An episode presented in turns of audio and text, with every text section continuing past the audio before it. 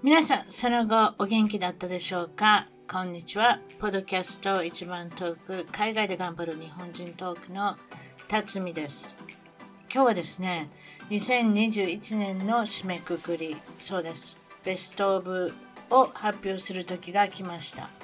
えー、今日はですね、そのパート1ということで、えー、っと、いくつかの人気のあった、またもう一度聞きたいっていうエピソードをご紹介したいと思います。その前にですね、最近の心温ちょっと待ってください。一人で喋ると、あの、口がもたついて喋れないですけれども、最近の心温まるニュースを皆さんにご紹介、お届けできたらなと思ってお話ししていこうかなと思ってます。世界のこの心温まるニュース、もう二度と言いませんけれども、えっ、とですね、まずは一つ目。これは北カリフォルニア州のサンワキン郡。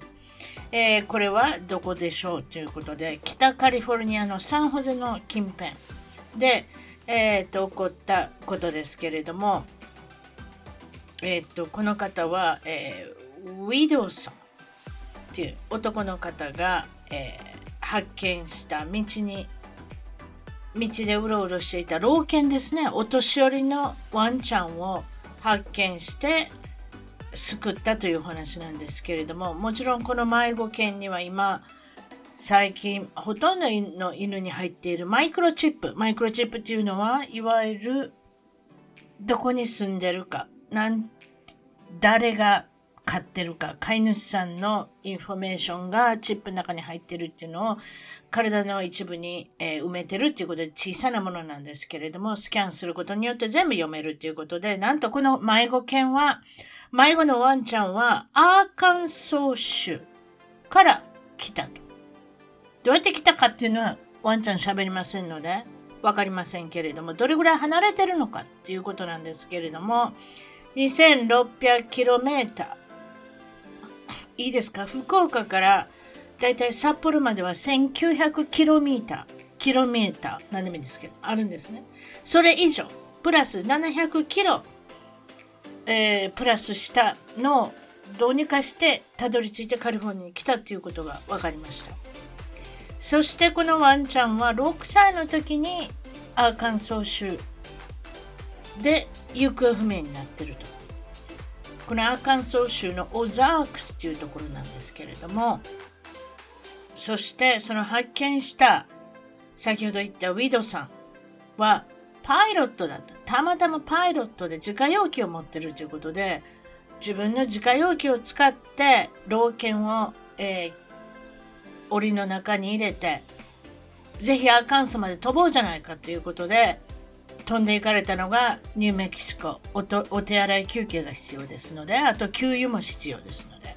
ニューメキシコのサンタフェで降りられてそしてもうもう一度再びアーカンソー州のオザークスのお家に無事に疲れて飼い主さんのところに戻ったっていう嬉しいとても心温まるお話ということでもちろんこれは Facebook で紹介して全世界中に広がったとてもあ温かい年末年始にはもってこいのニュースなんですけれどもということでもう一つご紹介しましょう、えー、もう一つこれは、えー、コロラド州のお話ですけれどもホームレスの男性がなんと彼の夢がたった数日間の間に夢が叶うというお話なんですけどどうやってホームレスの方がこの方は、えー、ホームレスのロハスさん。お名前がちょっと、あの、ラテンしておりますけれども、いかにもラテンのお名前ですけれども、その通りでありまして、えー、パンダ、パンダミック、まあ、コロナが、えー、影響で、煽りで、仕事をなくされた、失業されてしまった。自分の車、バン、ミニバンに、その辺の駐車場で寝てるというお話なんですけれども彼は車をなく車じゃなくて仕事をなくして車だけがあってそこで毎晩毎晩過ごされてそういう日が続いたんですがその彼が慈善団体のドリームマシンこの方はソーシャルメディアで随分有名だそうですけれども、えー、代表のジョバリさんっていう、えーと、男性がですねまあその慈善団体慈善慈善団体のリーダーの方なんですけれどもコロラド州のウォルマート大きなスーパーマーケットですね、えー、ところに、えー、駐車場にいたロハスさんを発見してこれ全部動画であの録画されて後で TikTok とかに載せられてるみたいですけれども、えー、その時にあのそのロハスさんを捕まえて「あなたの夢は何ですか?」って聞いたんですね。要するに動画を見てばっちりおしゃべりしてますけれども涙ぐみながら僕の夢は仕事をなくしましたけれどもフードトラックで美味しいメキシカン料理を作って皆さんに食べていただきたいと涙ながらに訴えたロハスさんなんですね。フードトラックっていうのはですね、なんて説明しましょう。キャンピングカー、キャンピングカーの少し小さなキッチン、台所だけがある、あの、トラックですね。それを運転しながら皆さんその辺に止めて、えー、自分の作りたいものを作って、まあ、レストラン業ができるっていうことですね。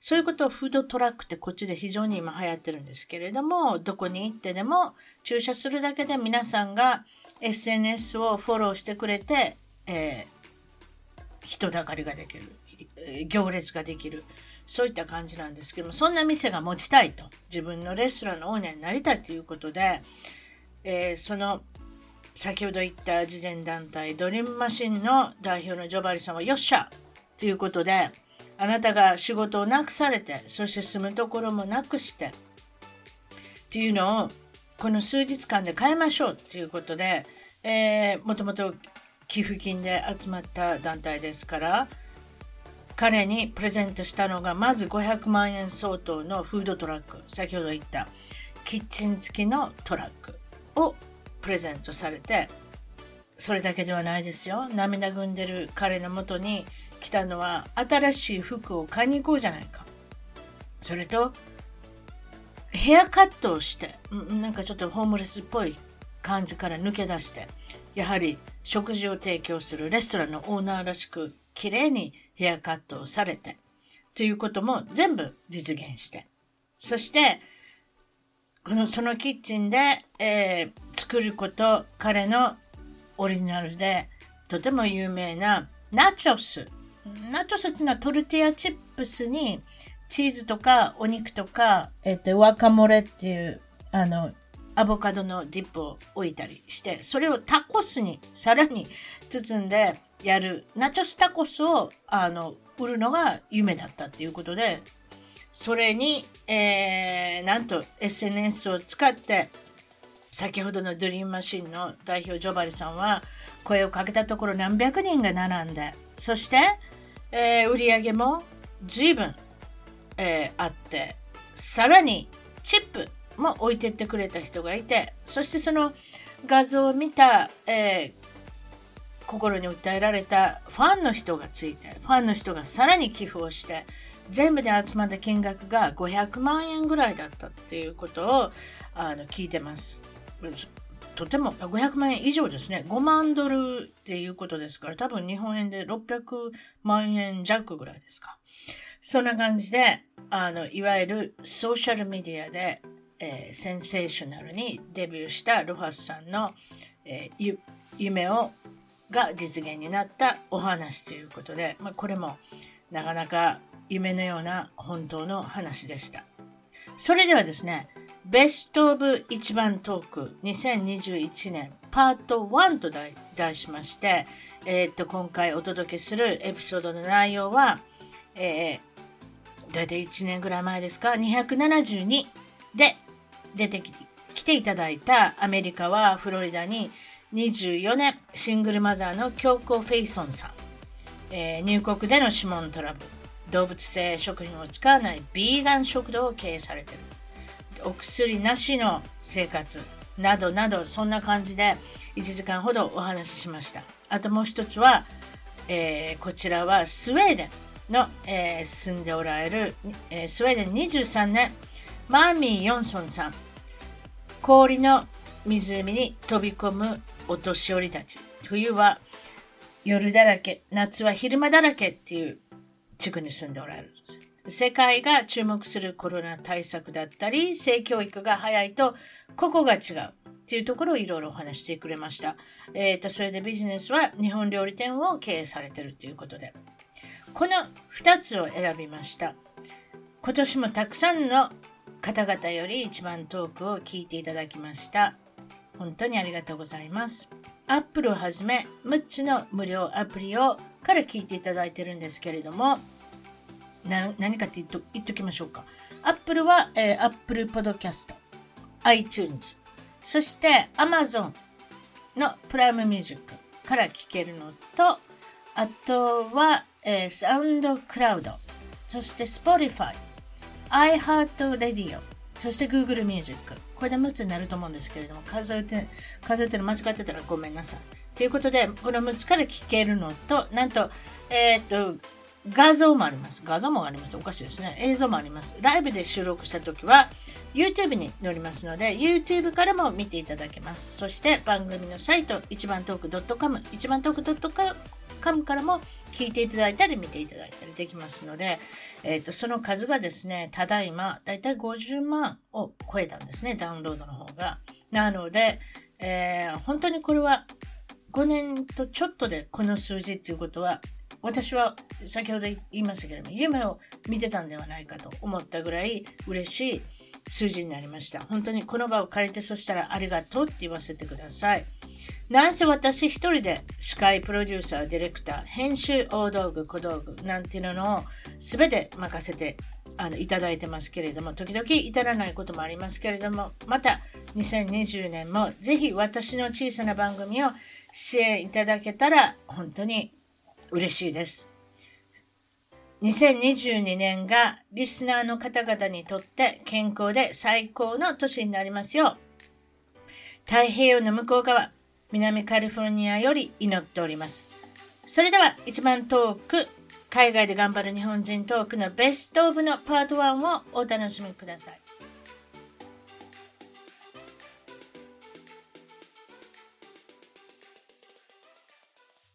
それでは今回のポッドキャスト、一番トーク、海外で頑張る日本人トークの方は、アメリカに24年、えー、タンパ、フロリダの、フロリダ州より、京子ファイソンさんに来ていただきました。こんにちは。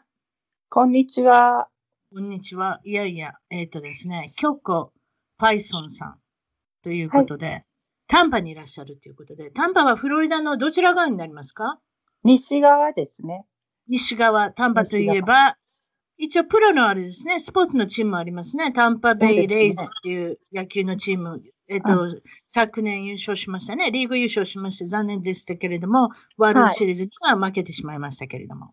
はい。そして今度スーパーボウルに行く、えっと、タンパベイバカニアーズ、バカニアーズっていう、トム・ブレイディが、えっと、東海岸のボストンから来まして、その1年目で、なんとスーパーボールに行けるっていうね、はい、えっ、ー、と、ワイルドカードでなんとか行ったっていう、やっぱ違いますね。あの子で。43歳のクォーターバックですけれども、あの、できる、いや、もうプレイオフにさえ行けばあの人は勝ち方を知ってるっていう感じがしないでもないですけれども、うん、そんな感じで、でね、えっ、ー、と、その他にも何かあるんですか？プロのチームは。あと、あの、ホッキー、あの、ホッケーもあるの？ホッケー、あの、ライトニング結構強いみたいですよ。私ももう詳しくはないですけど、優勝しましたよ。あの、スタンレーカップとかっていうの。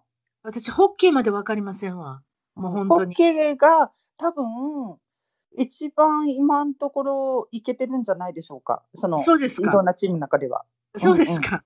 うんうん、いや、でもとりあえず、タバベイレーズの方も、あの、地区優勝してるわけですから、はい、あの、非常に低予算のチームで有名なんですけれども、その中で優勝できるっていう素晴らしいあのチームでもありますけれども、まあ、さておき、えー、京子さんは短波っていうところに、えっ、ー、と、行って、ということはあれですか？年中半袖ですか？フロリダっていうのは？そうでもない。大体、まあ、あの寒くなる時もあるんですけれども、あの昼間はもう暖かいのが普通なので、まあ、朝晩冷え込んだとしても、まあ、昼間は T シャツ、T さんみたいなことがほぼほぼです。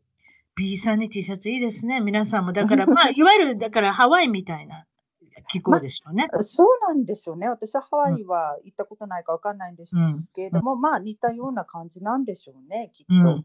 うん。ということは長袖着ることも一応夜はあるってことですか？あります、あります。あの、一応私ダウンとかも、あの、一応うん、でもダウンの下は T シャツとか。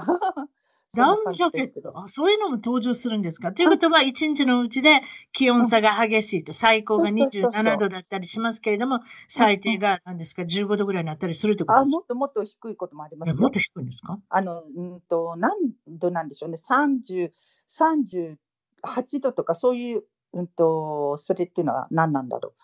日本ので言ったら何なんでしょうね。多分あの23度ぐらいじゃないですか ?3 度、4度ぐらい、うん、そういう感じの時も、もたまにあります、年に何回か。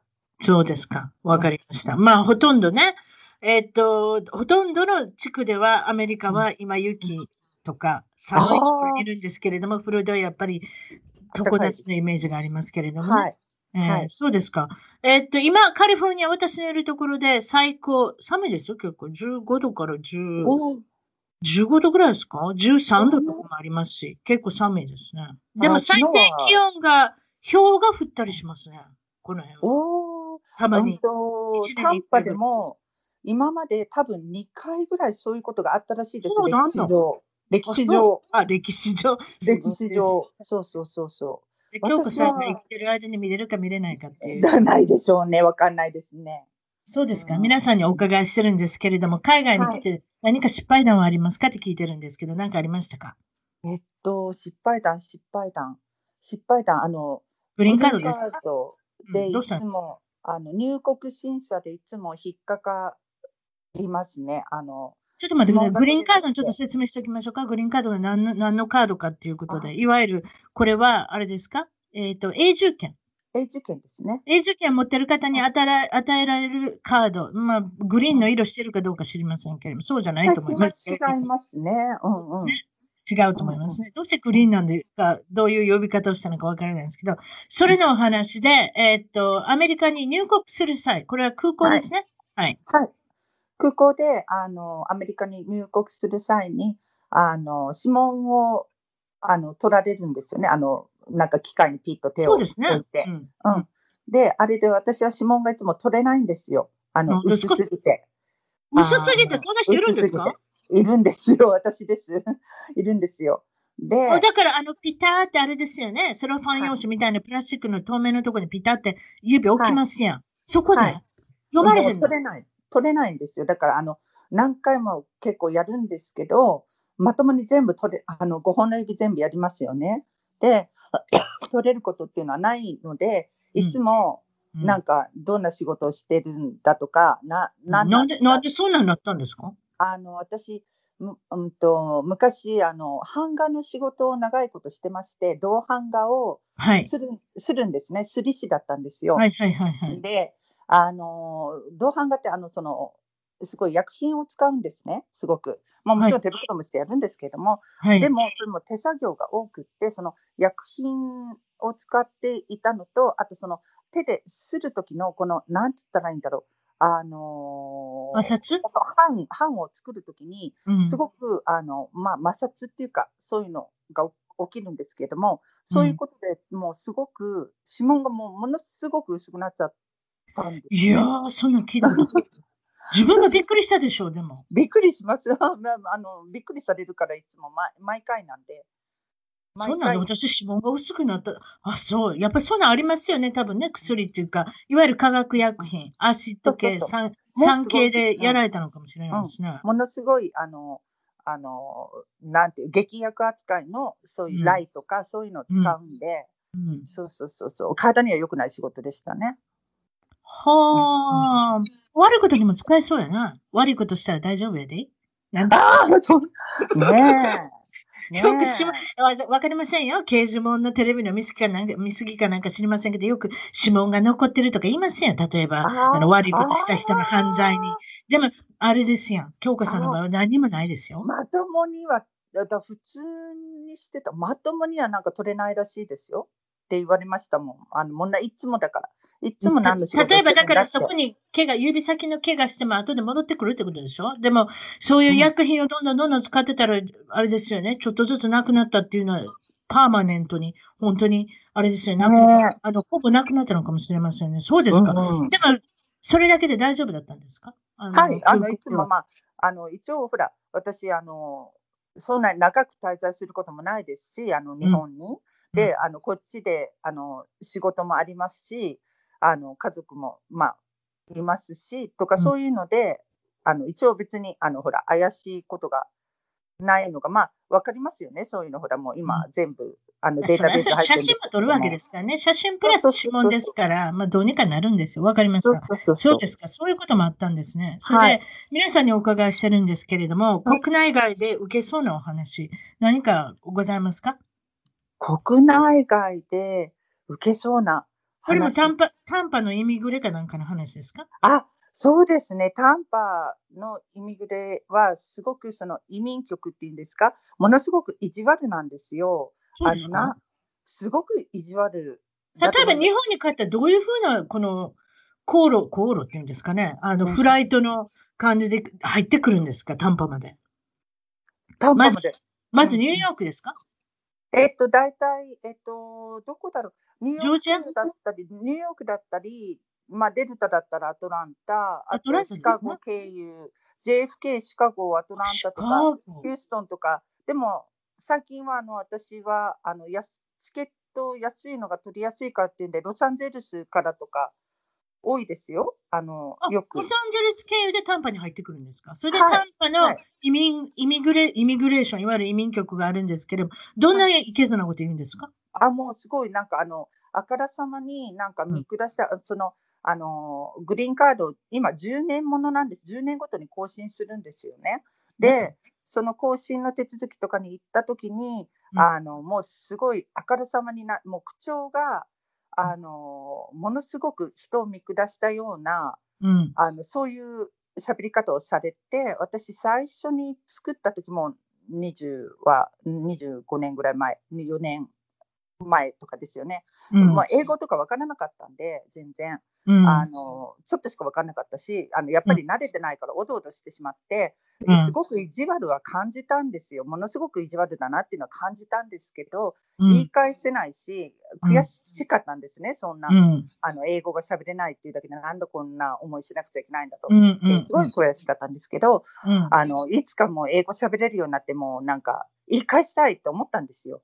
うん、で、次の更新の時に行った時に、やっぱりあの案の定、なんか多分社員、そこの人たち、みんな大体意地悪な人たちだと思うんですよね、なんか、うんうん。あの感じ悪いうん。みたいな。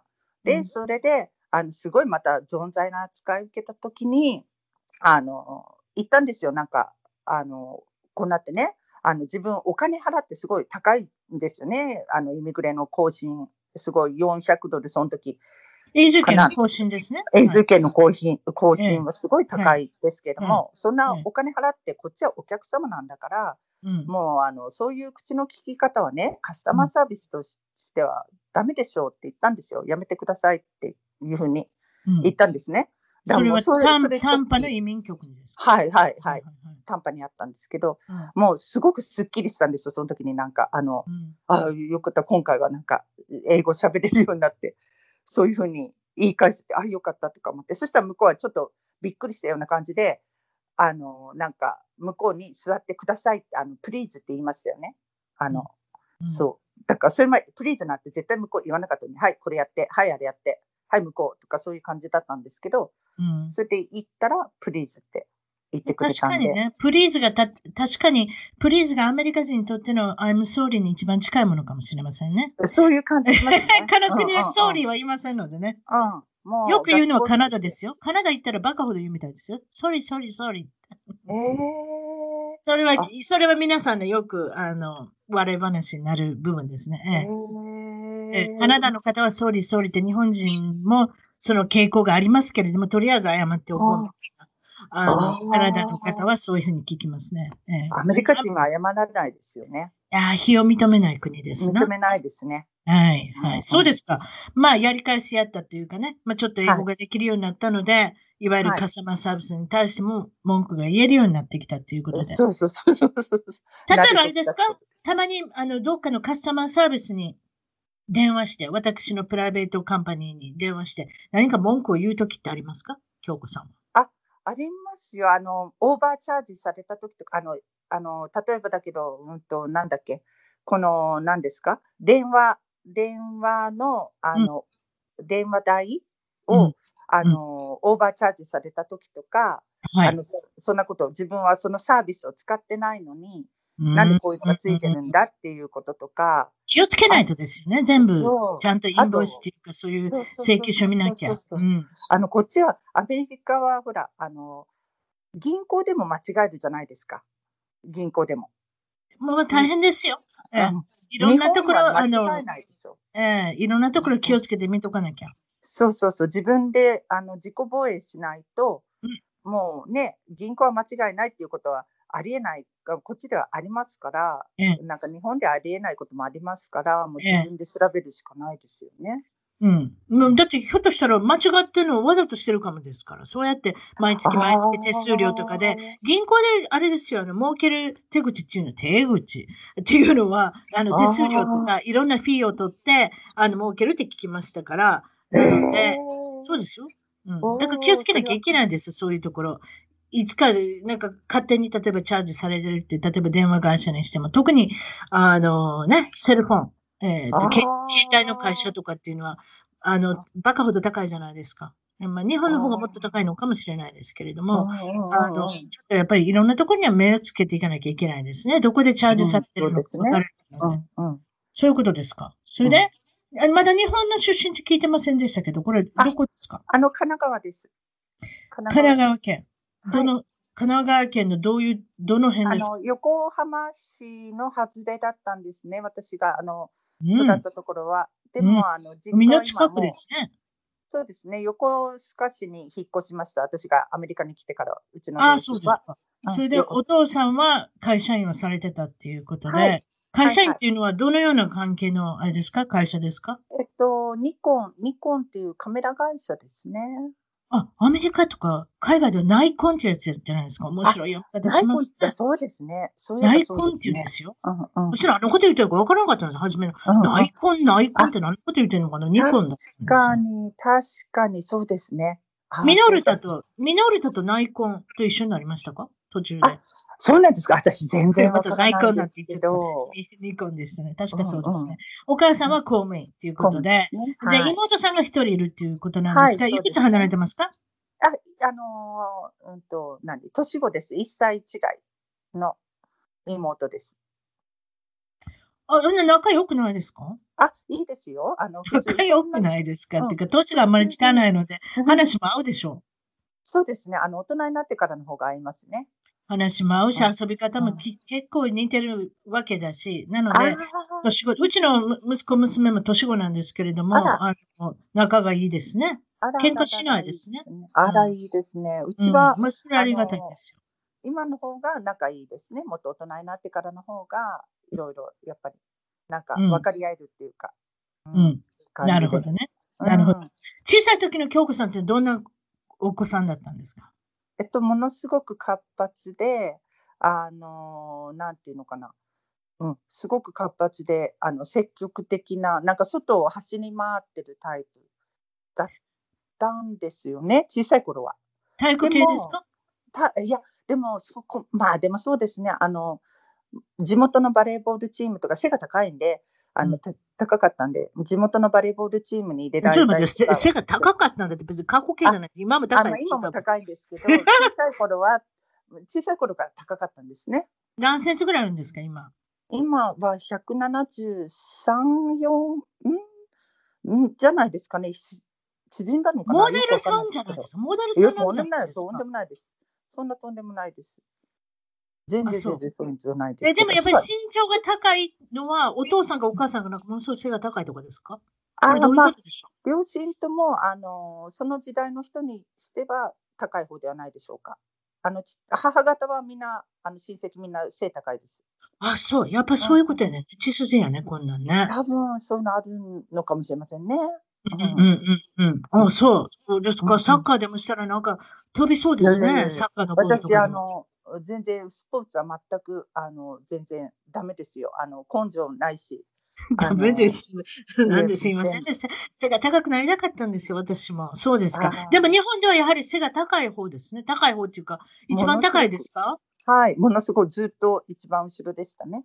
ちょっと猫背気味になったりしました？よ。あ、それはね、うちの母親が、あの、ちょっと猫背だったんで、だから、あの、それが、あの、反面教師で、そうはなりたくなかったから、猫背ではないですね。あよかったですね。美しいじゃないですか。今はなんかもう、モデルさん扱いですよ、そんな背の高い。全然もう、それはもう本当に全く、全然それはあないですね。ありえない。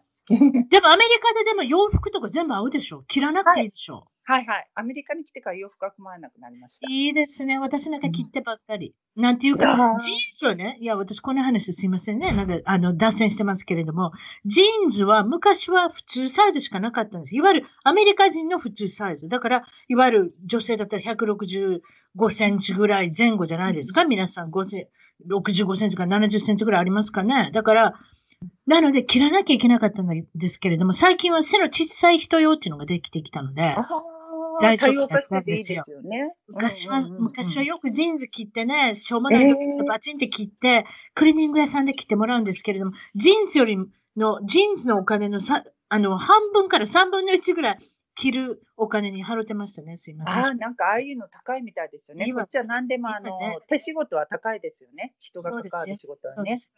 アメリカでのチビの悩みっていうね。なるほど、そういうことですか。えー積極的な性格であったっていうことと、えーっと、す絵を描くことが大好きで、もう大本を読むことが好きでした。どっちかというとあれですね、インドア系ですね。そうなんです。だから積極的なんだけど、あの、うん、あの、なんていうの、えっと、は割とずけずけものを言うタイプだったんですよね。多分。と思います。あ、ごめんなさい、笑っちゃった。ずけずけ。そういう方はでも多いじゃないですか。海外に出てきてちょうど良くなるっていうか。ああ、そうですね。こっちでは、あの、ちょうどいいんでしょうね。言わないと。あ ちょうどね、ちょうどいいけど、日本に帰ったらなんて失礼なおばさんになってしまうんですけどああ、ま多分今はそうだと思います。本当になんか空気を読めないおばさんだと思います。きっと。うんうん読めてないです、私も。はいはい。うんそうですか。小中学校の思い出で、えーっと、し小学校で何が好きでしたか？小学校、やっぱりあの、絵描くこととか、あとドッジボールがでもすごく好きで、もう大好きで、もう休み時間とか、給食の後とか、もう本当にもうすぐ校庭出て、すぐドッジボール。ということは、勝てるから好きなんでしょ？最後、強かった腕力が強かったんです。あの、多分、すごく腕力が強かったんですよ。あの、その時。あの、だから、投げるっていうことが。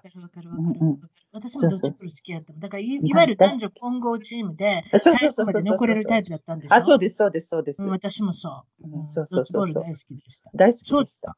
うん懐かしいですね、ドッジボール。今でもある、あることを祈りますけれども、そうですか、中、中国には、はい、え中、中国やった、中学、中学生になってからは、背の高さが少しコンプレックスでしたっていうことですけど、どうでしょう？はい、そうですよ。もうなんかちょっとほら、やっぱり思春期っていうか物心ついてきてるっていうか、やっぱり人の目がだんだん気になってきて、で、あの、周りみんな可愛い、小さい子可愛いじゃないですか、ものすごく。だ女らしいっていうか。でも、なんていうの、小学校まで私はもうほら、ドッジボールとかで、もうバンバンバンバンなんか男の子と一緒に遊んでたんですけど、うんやっぱ中学に行ったら、なんかみんな大人っぽくなってきてて、みんななんていうのかな、どんどんどんどん可愛くなっていくのに、自分はな、まあ、もともとジグロだったんですけども、なん、なんて言ったらいいんでしょう。そういう可愛らしさとかが全然ない自分がすごくもうコンプレックスで、うんで、だから、あのーもともと絵描いたり、ほら、本読むのが好きだったんで、だからもうそういう方ばっかり、だからもう、なんていうのかな、内、内向的になってきました、ものすごく。ああ、なるほどね。その頃からですか？将来アメリカに行ってみたいなと思い出したのは。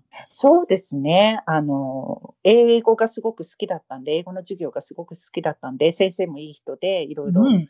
うん、わかりやすく教えてくれたし、うん、あの、行ってみたいと思うようになりましたね。なるほどね。うん。そしてもちろんその海外に興味を持ったきっかけっていうのを聞いてるんですけれども、今言ったように、うんうん。中学校の先生がが、英語の先生が上手、どういうふうな上手だったの？何をされたんですか？私なんか本当に今から考えると英語のじ先生なんか発音がむちゃくちゃだったと私いつも思ってますけどあ。発音すごく上手でしたし、そのそれ素晴らしいはですよ。あと、あの、その、スペルを、あの、覚えるのに、一番いいのは、あのうん、空気中に、だから空に書く、片手、人差し指で、うん。あの、空気中にね、あの、筆記体で書くのが一番早くて、一番覚えやすくて、もう指が覚えるからね、そしたらすごい、あの、単語ね、すぐ覚えられるわよって教えてくれたんですよ。あの、紙に書いていくより簡単よって。空中に書く方がですか？空中に書くんです。だからそういう人差わかりますよあ、そんなん聞いたことないな。皆さんもしてください、そしたら。で、筆私それを記体、でも筆記やったんです体じゃなくて、筆記体じゃなくてダメなんですか？うん、あ筆記体がるからねか早いんですよ。ということは、すべての言葉が一つ一つのアルファベットがつながるからかな。うん、あと指が本当に覚えるんですよね。筆記体、早いんですよ、それで覚え覚えるのも、その、なんていう、指が覚えるんですよ。あの、ねそのままつながっていくから。これ聞いてる方、皆さんもしもお子さん、おまだお子さんってことないでしょうけれども、今もちろん勉強される方、してる方とか、あとは親御さんですね。英語の勉強されてる、あの、お子さんを持つ親御さんは、ぜひ、あの、子供さんに言ってください。空中に書いてください。すごく良かった筆記体で。すごく、あの、私はそれは良かったです。今でも、なんかあの、その当当時のなんかいろいろスペルとか、そう言って、たまに手が出ちゃったりします？うん、素晴らしいですね。素晴らしいですね。まるであれですね、そろばん、私そろばんやってましたけれども、手のひらで暗算やりますやん。あの、あのなんていうのかな。そろばんを置くっていうんですかね。えっと、だから24たす34を、あの手で、あの手でやってますよ、指で。うんうんいいわゆる手のひらそろばん。うん、そういうことだと思います。それと一緒やな多分うんうん。うまいことなってますね。そういうことですか？まあもちろんそれはたまたま恵まれた英語の先生だったっていうことうんですけれどすごい良かったも、です。うんうんそれで、あの、今もちろんタンパにいらっしゃる、アメリカにいらっしゃる24年もいらっしゃるということなんですけれども、どういうことでアメリカに来ることになったんですか？あの、子供の父親と、あの、結婚することになって、こっちに、あの、もう、彼はアメリカ人だったので、こっち日本でに知り合った、あれですね？そうです。そうですなんと一回りも離れて、あの、海軍の男性と知り合って、日本で結婚して、そのまま、なんとアメリカのキーウェスト、それはフロリダのはい。一番、えっ、と、最南端、そして隣がキューバっていうね、よくキューバからボート民が うろうろしてるところなんだと思うんですけれども、、そうだったキーウェス。トの、皆さん地図で見てみてください。本当にキューバに近いところに、うんキーウェストっていう島が何何百ってある島がつながって一番最後のところにキーウェストっていうところ、うんうん私も実はマイアミから運転して行ったんですけど、うんうんよくこんなところに人々が住んでるな ぐらいそう思ったそうそうそうそう。そう。プロペラ機で行きましたよ、マイアミから。そうですか。うんうんそまあ、車でも行けますけれども、大変 距離だったのは覚えてます。んえー綺麗ですけれどもね。綺麗です。いいとこでしたけどね。うん、ね小いわゆる。いわゆるヘミングウェイでしたっけ？ヘミングウェイが住んでおられたところですね、あそこね。はいはいだからいろんな小説はそこから書かれたんだと思います。そうそうそうそうそう。ゆかりのあるね、うんヘヘミヘミングウェイとゆかりのある地、うんをキーウェストっていうことで、もし。機会があったら皆さんちょっと地図見てみてください。うんそうですかいいと。こですよ。現在の職業まだ聞いてませんでしたけれども、何をされてるんでしょ今は、あの、ビーガンの。あの、テイクアウトの、あの、食べ物屋さん、お惣菜とか、まあ、お弁当みたいなもんですかね。アメリカでいう、あの、あ、日本でいう、あの、トゥーゴー専門、テイクアウト専門のはい。お店をやってるんですよね。うん今ちょっとですね、インスタグラムの京子さんのページに行ってますけれども、ピュアキッチンタンパっていうふうな感じで、もちろん、もちろんこちらは、あの、一番トーク .com、一番トーク .com のゲスト情報の方にクリックできるようにしておきますけれどもあ、これいろんな今あの、1246枚のポストとかがありますね。ということは写真がいっぱいあってるんですけれども、ソルドアウト売り切れなんて書いてますけれども、これちょっとクリックしてみましょう。ましょう。一 番最新のやつ。きゅうりと、これは豆腐ですか？ということはビーガン。これまずうんビーガンで説明してください。ベジタリアン、ビーガンってあるじゃないですか。ビーガンは、あの、動物性食品は一切使わないんですね。だから、蜂蜜も、あの、使わないんです。あ、蜂蜜もそういうのあるやん。一応、あのーま動物性あのー蜂を殺してはいないんですけれども、でも一応その動物から出たものですので、あの、いわゆるだからミルクを飲飲みたかったら牛の乳ではなしに、えーっと、アーモンドミルクだったり、うん、ココナッツですよね。アーモンドミルクだったり、オーツだそうですね。ったり、うんそういったソイ、ソイミルク、いわゆる豆、そう、大豆から取ったミルクだったり、そういうことになるんですね。そうですね。ということは、ゼリーもダメでしょ？あれ、ゼリーも、そうですね、ゼラチンはダメですけれども、ゼラチンうちではあのコーヒーゼリーとかオレンジゼリーとか出すんですけれども、うん。あの寒天で、アガーでやってます。寒天。うん、美味しいですよ、あ寒天ゼリー。そううん。なるほどね。そうそう。あ、例えば、あ、例えばね、あの、フェイク、いわゆるチーズもあるって聞くじゃないですか。はいビーガンのチーズあれ何からできてるんですか？えっと、ナッツから出てきてるのがすごく多くって、カシューナッツとか、アーモンドとかができてるのすごく多いんですけれども、うん。また、あの、大豆からできてるのもありますし、あと豆からできてるのもたまにありますし、あの、うんもういろいろですね。例えばね、ケーキとか作るにも卵とか入ってるじゃないですか、普通ね。はいはい。はい。卵の代用とかでど、どうやってケーキみたいな、そういうあのデザートみたいなの作るんですか？あの、アクアファバってこっちで言うんですけれども、うん。チチックピー、ひよこ豆か、日本語で言ったらひよこ豆の、おはい。いはい、茹でた時にうん。出る、その汁がね、あの、あの、なんて言ったらいいんだろう、卵白のように泡立つんですよ。ほう、なん、それを、あの、こっちでは手軽に、あの、ねオーガニックのそういうね、チックピー、はいはいあの、ひよこ豆の缶詰とかあるじゃないですか。はいはい、あります、あります。あれの汁をね、うんそのまま、あの、泡立て器とかで泡立てていくと、本当に卵白のように泡立つんですよね。はあ、よく考でえてますそうね。ね。あうんの、それを使って、だからそれこそマカロンとか、あの、フレンチマカロンとかやる人もいるし、あ、の、スポンジケーキ作ったりとか、やってる人いますよ、全然。もちろんね、ビーガンのレシピなんていうのは本当にネットにいっぱいあるんだと思いますけど、そういうことだったんですね。私自身はちょっとビーガンではないので、例えば、うん京子さんはビーガンになられたんだと思うんですけど、ちいやいや、や、私、あビーガンではないんですよ。私は、ビーガンのお店はしてるけど、ビーガンではえまだ。ビーガン、あの、まあそこを目指目指してるというか、多分私の中ではまあそこに行くんだろうなっていう感覚がものすごくあるんですけれども、うん。あのもうお肉はもう一切もう食べなくなってものすごく長いんですけれども、あの未だに外に出た時にあのお魚とかあの人と一緒にお魚が食べれる人の呼び方もあります。あれ何あでした？のペスカテリアン、ペスカテリアン。ペスカテリアンもね、もうアメリカいろんなところにカテゴリーがあるんですよ。ペスカテリアン、そうですよね。そうですね。あそれは、じゃあ卵も食べれるんですか？た外に行った時にあのそういうところしかないんだったらまあ食べるかなみたいな。あんまりあの食べれなくなってきたんですよね。あの体がもう受け付けなくなってきてるんで。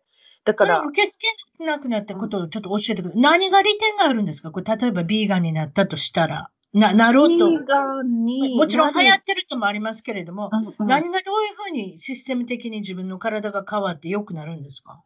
あのうーんいろんな視点から言えると思うんですけれども、うん一番多分一般的に言われてるのは、あのビーガンのその植物性食品を取っていると消化がものすごく早いんですね。あの他の動物性食品に比べて。はいはいはい。で、はいあの人間の体のメカニズムって消化をすることにものすごくエネルギーを使うんですよ。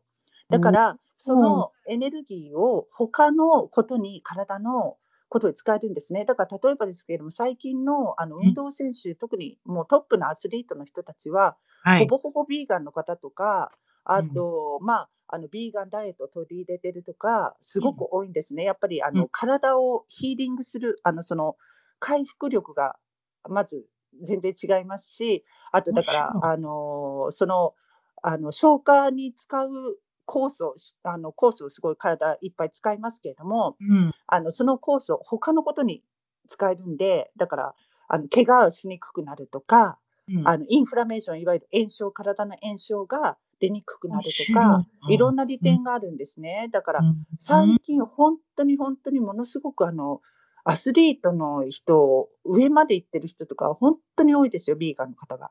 例えばね、その今アスリートって、いわゆるそのうん。体育系の方がする、またよくプロテインシェイクとかうん。よく飲まれる。プロテインはどこで取ったらいいんですか？豆とか、あ。うんの野菜とか、あの穀物とかに全部入ってるんですよ。ただ、それがあのいわゆる普通に西洋式のあの栄養学で言うと、うん。ね、あの肉に比べたら少ないよとかっていう人いるんですけれども、うん。でも体への吸収率とか、まあ、うん。組み合わせにもよるんですけど、その食べる組み合わせにもよるんですはいけれども、吸収率とかすごく早いですし、あと言ったように消化がものすごく早いので、あの体の中に残ってあ悪性のガスを発生したりとかしないんですね。まあ、肉食、そこすごく問題だと思うんですけども、やっぱあの消化するのに牛肉とか48時間とかかかると、それを消化してる間に悪性のガスが発生したりとか、もうものすごく体にいいことは私自身はないと思うんですね。私。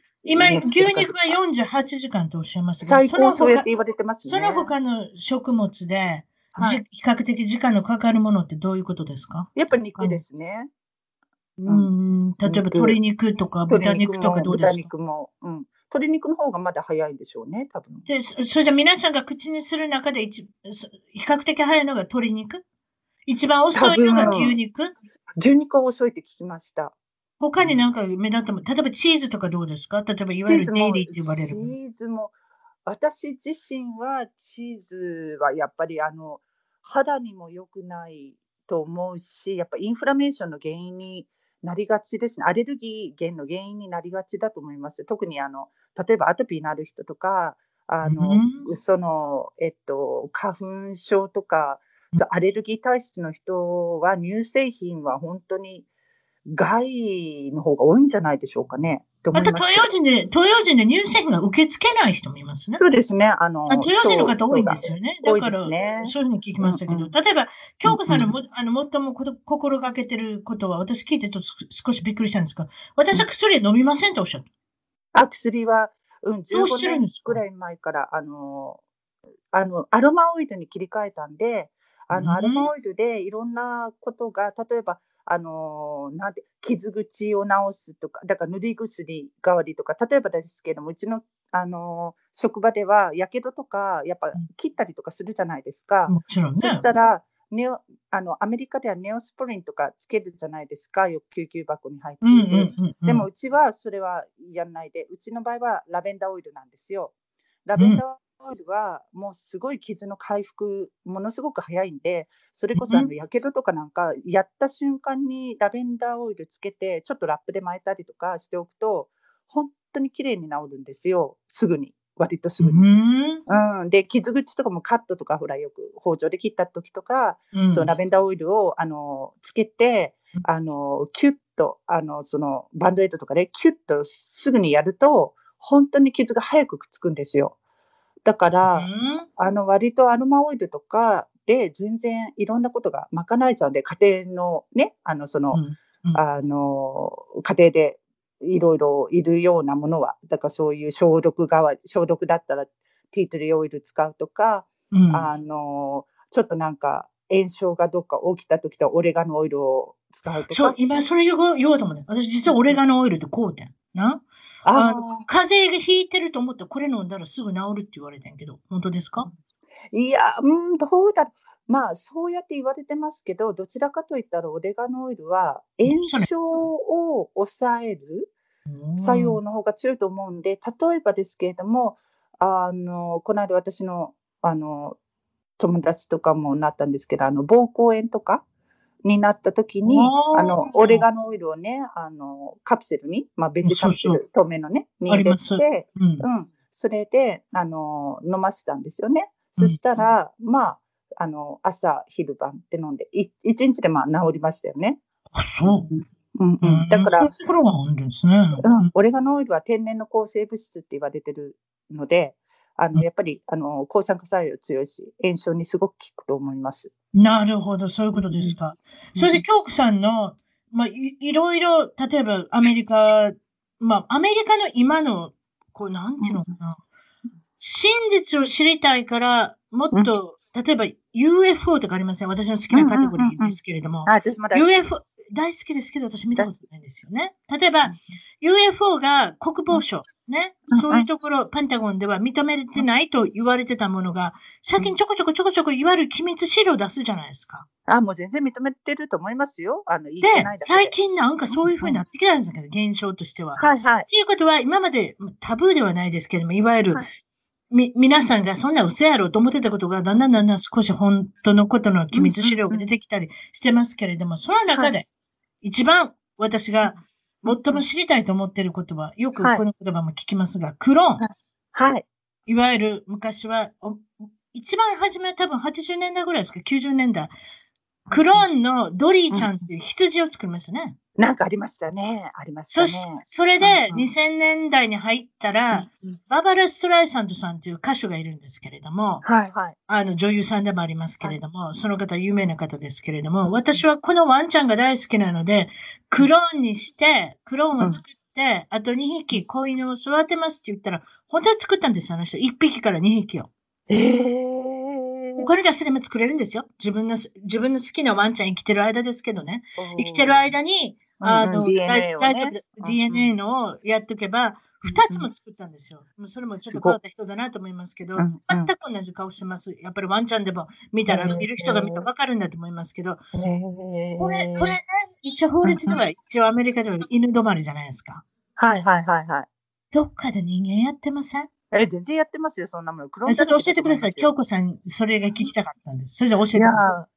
私私もあの拾った情報ですよ。あと、あのまあ、信頼してる方から聞いた話とか、もちろん、あのそういうことですけれども、アメリカ以外の国での話でしょうね全。然クローン工場は世界中にあると聞きました。私は中国も、もちろん日本も、あの、あるんですか、やっぱり。はい、って聞きました、聞。聞いた話ですけどね、もちろんね。あの私は実際には見てはいないですから。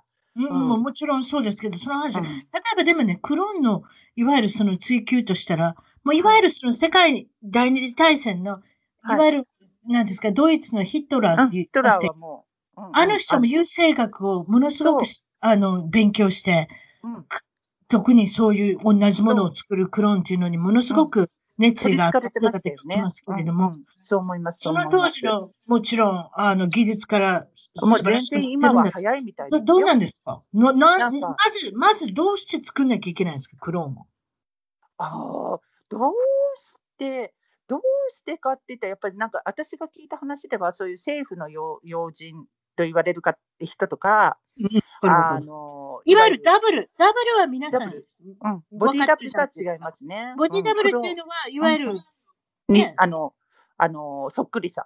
そそっくりさん。そっくりさんもよく使ってるじゃないですか。うんうんうんうん。でも、うんあのいわゆるクローンっていうのは本当に DNA を培養して、その、あの人間を作るわけですから、もっと似てはきますし、ただ、私が聞いた話では、昔はやっぱクローンを作るのに、あの結構時間かかったらしいんですけれども、育てるみたいな感じで。でも最近はもう何日間かでできるって聞いたんですよ。え75歳のおじいさんとかおばあさんができるわけですか？何日そう、何何日間かでできるって聞きました、私じゃはあ、。同じような顔してるし、同じことも喋るし、どうしたらいいんですか？あもちろん、もろちろんいっぱいいると思います。ただ、クローンは教えなきゃいけそこないんですか？まで頭は良くないらしいので、あの考える力はやっぱり、あのなんて言うんでしょう、あんまりないみたいで、だから、あの考えて、物事を考えて、長時間スピーチするとか、そういうことはできないみたいですよ。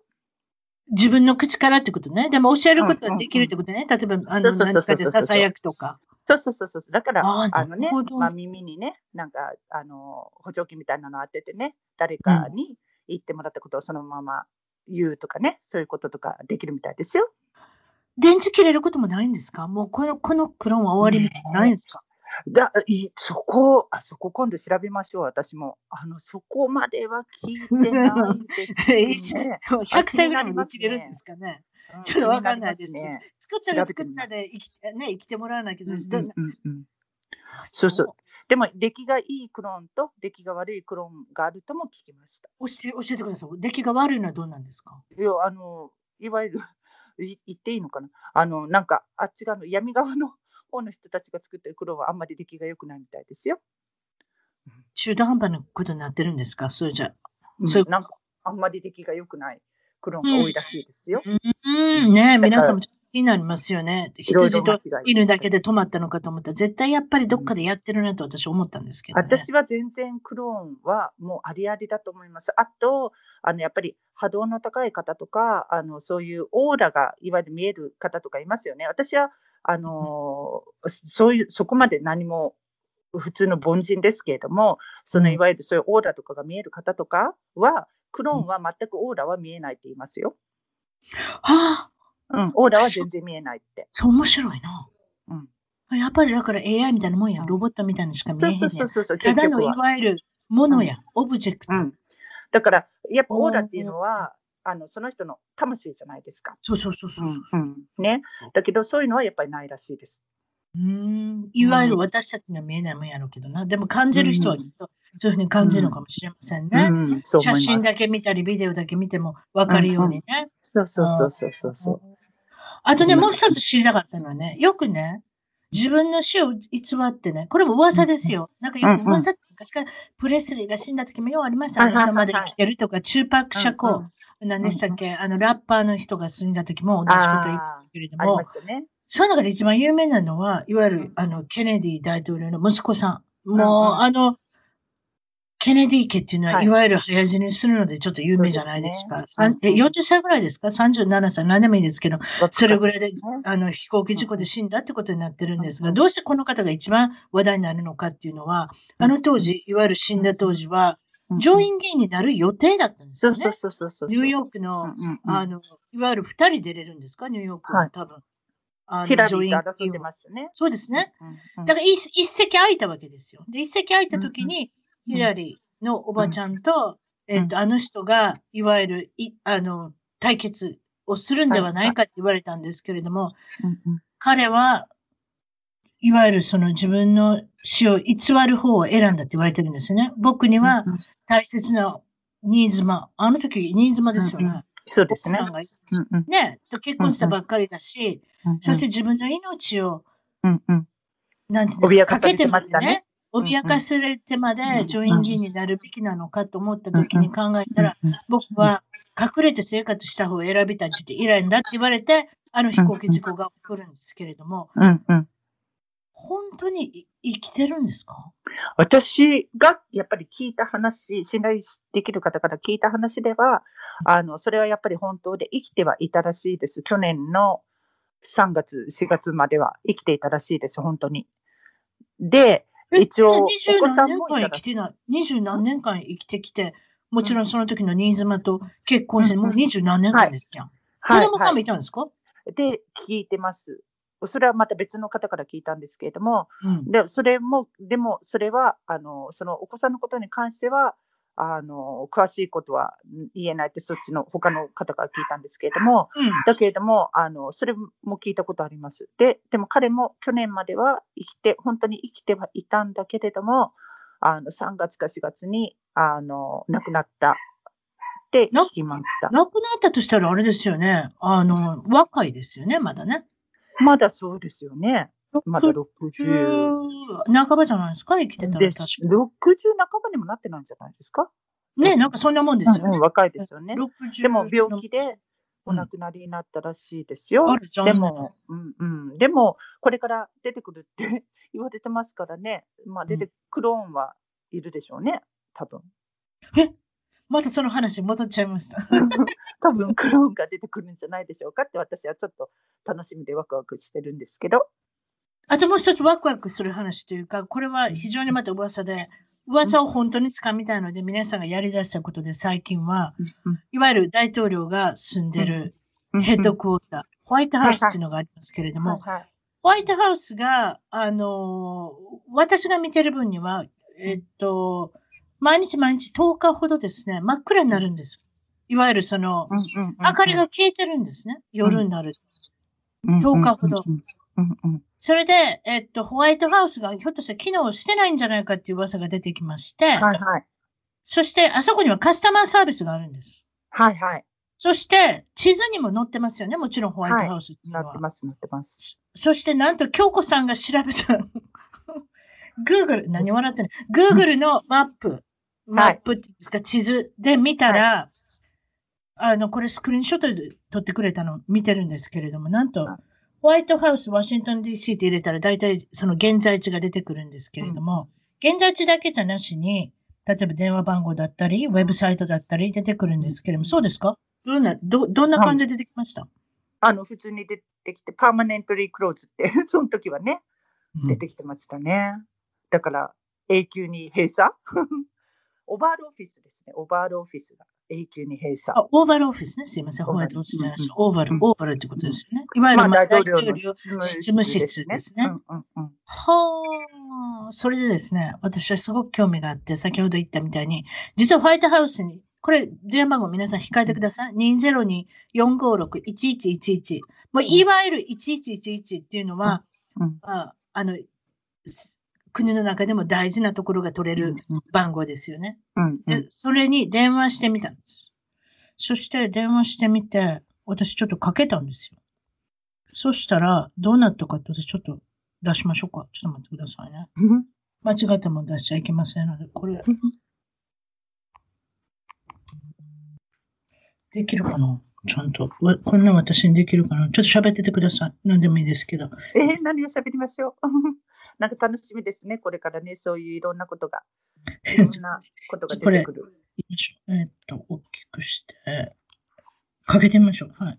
聞こえた？ら言ってください。聞こえてるって。はい。聞こえないですね。ちょっと聞こえないですね。聞こえないですね。ちょっと待ってください。私また失敗してますね。あ、これでいけるかな？それじゃあ、これもう一回。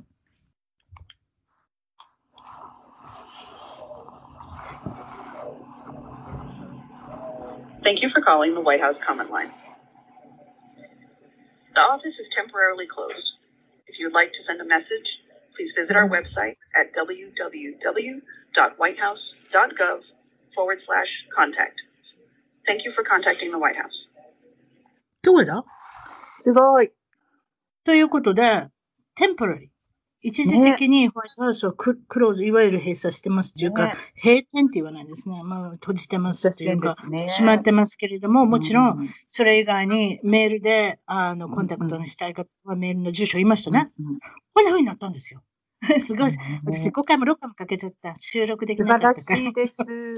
やさですもがの調査能力です。いや、でも、なんかちょっと興味があるじゃないですか。そういうふうに、あの、もちろんその、ソーシャルネットワークで、あの、まあ、こんなことやったっていう人がいたんで、私も同じことをして、うん真似してみたんですけれども、まあ、これはけ結果はどうか知りませんよ。ももちろん、その、何か理由でそういうこともあるのかもしれませんけれども、私は不思議なことを追うのが大好きなので、私皆さんそんな感じで、あの、まあ、あの、今のメッセージをどういうふうに考えるのかっていうのは、まあ、個人個人の自由ですね。そうですか。それじゃあですね、最後に、京子さん、いろいろ、もちろんそのビーガンのレストラン、えー弁当屋さんを経営されてるんですけれども、はい。これからの将来の夢、展望、抱負、なんかお知らせください。そうですね。もっとあの、ビーガンとかオーガニックな、あの、生活が、あの、すごく体にいいし、あの、精神的にもいいし、そういうことをもっとあの、身近に感じられるように、あの、広めていきたいと思いますね。あの、本当に、私自身もまだビーガンではないんですけれども、でも、あの、ほぼほぼそういう生活をするようになってから、もうものすごく、あの、いろんなことが、あの、すべてが変わって、あの、良くなってきたので、うん。自分の、うん、あの、精神的にもすごく落ち着きが出てきて、あの、肉体的にもやっぱり健康に何しろなりましたし、うん。あの、いいことしかないんですよ。まあもちろん私はとと動物が大好きなので、その動物愛護のことから考えても、うん。いいことしかないので、あの、皆さんにもっともっとすごく、あの、身近に感じてもらえるように、あの、だからうちのお店でも結構、あの、お惣菜みたい、なんて言ったらいいんだろう。こじゃれたもんではなく、あの、うん普通の家で食べてるものをビーガンでも作れるんですよ、みたいな感じで出してるんで、うんそう、そういうのを広めていきたいですね。素晴らしいですね。あともう一つ、母子家庭の方にぜひメッセージがあるとそうあの、私もものすごく、あの、あの、いわゆる、うあの、私も息子一人なんですけれども、長いことシングルマザーで育ててきてましても、もう、あの、大人になったんですけれども、うん。あの、結構やっぱり、外国で、あの、アメリカで、あの、うん。苦労はすごくしましたよね。ものすごく苦労はしたんですけれども、うん。あの、すごく周りの人にものすごく助けられたんですよ。本当に、うんあの、周りのおかげさまで、あの、私たち親子がやってこれたんで、やっぱもう私お返しをすごくしたいんですよ。だから、あの、うちの店でも、あの、できるだけそういう、あの、シングルマザーの人を、あの、働いていただきたいとも思ってるし、実際まあ働いてもいただいてるんですけど、あと私たちみたいな、ほら、いわゆる女性だから、マイノリティだから、英語があんまりできないから、で、それでも、あの、やっていけるんだよっていう、そういうサポートをすごくしたいですね。あの、誰でもやる気さえあれば、あの、したいことをしていけば、やっていけるんだよっていう、そういうサポートをすごくしたいですね。素晴らしい。そうですか。えーっと、えー京子さんの、えーっと、うんソーシャルネットワークの方はインスタ、そしてピュ、えーっと、こちらの住所、もちろん Facebook のピュアキッチンっていうオーガニックのビーガンのお店の、はい。あの、ページもあるようですので、そちらは一番トーク .com、一番トーク .com のゲスト情報でクリックできるようにしておきます。今日はどうもはいありがとうございました。とんでもないです。ありがとうございました。楽しかったです。失礼します。がとうございます。はい。はい、失礼いたします。それでは、今回のポッドキャスト、一番遠く海外で頑張る日本人の方は、えースウェーデンに23年、えーマミー・ヨンソン島田さんに来ていただきました。こんにちは。こんにちは。よろしくお願いします。よろしくお願いします。ということでですね、えーっと、ご家族をまず紹介しようかと思ったんですけれども、お姉ちゃんの方はちょっとえースケート教室の方に行ってしまったので、はい申し訳ないですね。えーっと、それで、ご主人の方、そうじゃあ少し出てきてもらうことにしそうまですすね。今、はい。今、ヨンさん ヨンさんはい J-O-N って書いてヨンさんということなので、いいですね。そうですか。スウェーデンの方というのは私はす金髪のイメージがあったんですけれども、結構そういってブ ブラウンの髪の毛の方もいっぱいいらっしゃるということうんで、でもね、子供の頃は金髪だったんですよね。色がだんだんとこう変わってくるみたいですよ。年取れたからね。年取るから。それと大体10代ぐらい、中学校ぐらいから皆さん髪の毛があれですね、大体濃くなってきますね。アメリカ人もそうですけれども。なのでうん皆さん、女性なんかは、あの、嘘の金を染めるっていうかね、む昔懐かしくなってブロンドになるって方もいらっしゃいますけれども、そうですはか。ヨンさんとは日本で知り合ってたたということで、後でまたそのこともあのお伺いすることで、ヨンヨンさんは日本語をおしゃべりできるんですよね。はい。日本語大丈夫ね。はい、大丈夫です。こんにちは。そしたら今からですね、ぜひ奥さんのあのおしゃべり、えっと、インタビューの方をあの向こうのお部屋の方で聞いていただいたらなと思います。はい。はいありがとうございます。思い出しちゃいました。すいません思い出しちおいゃいました。た。えっと、まあ、あの、音の方も皆さん今回は聞こえてるっていうことで、そうですか、スウェーデンのボロースっていうところなんですけれども、ストックホルムに次ぐ大きな町だっていうことで、そこから、えーっと、何キロでしたっけ ?50 キロ離れてるとこですか、えっとね、ストックホルムから第二の都市ヨテボリというところがあるんですけども、そこからさらに、こう、内陸に、えっと、そうですね、車1時間ほど走らせたところなんです。ボロースという町です。人口10万人ほどのね、はい。スウェーデンといえば IKEA だったり、H&M、Spotify と先ほど言いましたけれど、一番トーク .com が、えー、一番トーク .com じゃないですね。一番トークが聞ける Spotify っていう、うん。えっと、これは、えっと、ポッドキャストだったり、音楽のアプリでとても今世界中で若い人中心に人気があるんですが、あとはボルボっていう車だったり、昔懐かしいサブっていう車もアメリカには市場にはありましたけれども、ちょっと消えちゃいましたけれども、そね。そして忘れちゃいけないのが世界で有名なアバっていう、あの、二つ、二人、二つの、二組のご夫婦が結成されたバンドでしたけれども、あの、みんなをちょっとね、揉めちゃってるということで、あの、解散されたってとても残念な、あの、ビッグな、今でもビッグで再結成がしないかなと皆さん望んでるんでしょうけれども、そんなバンドで ABBA って言いました。あとは DJ の Avicii さん。 Avicii さんは若くして亡くなられて非常に残念な件なんですけれども、あとはテニスのビヨンボルグさん。ミートボール。これは食べる。 Swedish meatball っていうのは私はイメージはすごく有名なイメージがあります。IKEA に行ったらミートボールが食べれるっていう、それも安くて食べれるっていうね。それですけれども、あと私が昔よく行った Swedish の smorgasbord。これは buffet、食べ放題の店っていうのが近所にありまして、うんよく私は昔、若い頃はよく行きましたね。ええあ、そうですか。そう、スウェーデンのこう、まあ、ビュッフェですね。いろいろなこう、あのー、バリエーションのね、あの、お料理が並んでるので、でそれをおお皿に取って召し上がるっていう感じですよね。はい。スモルグスボード。あとは留学生もなかなか多いところだって聞いてますけれども、そういうことですか、はい。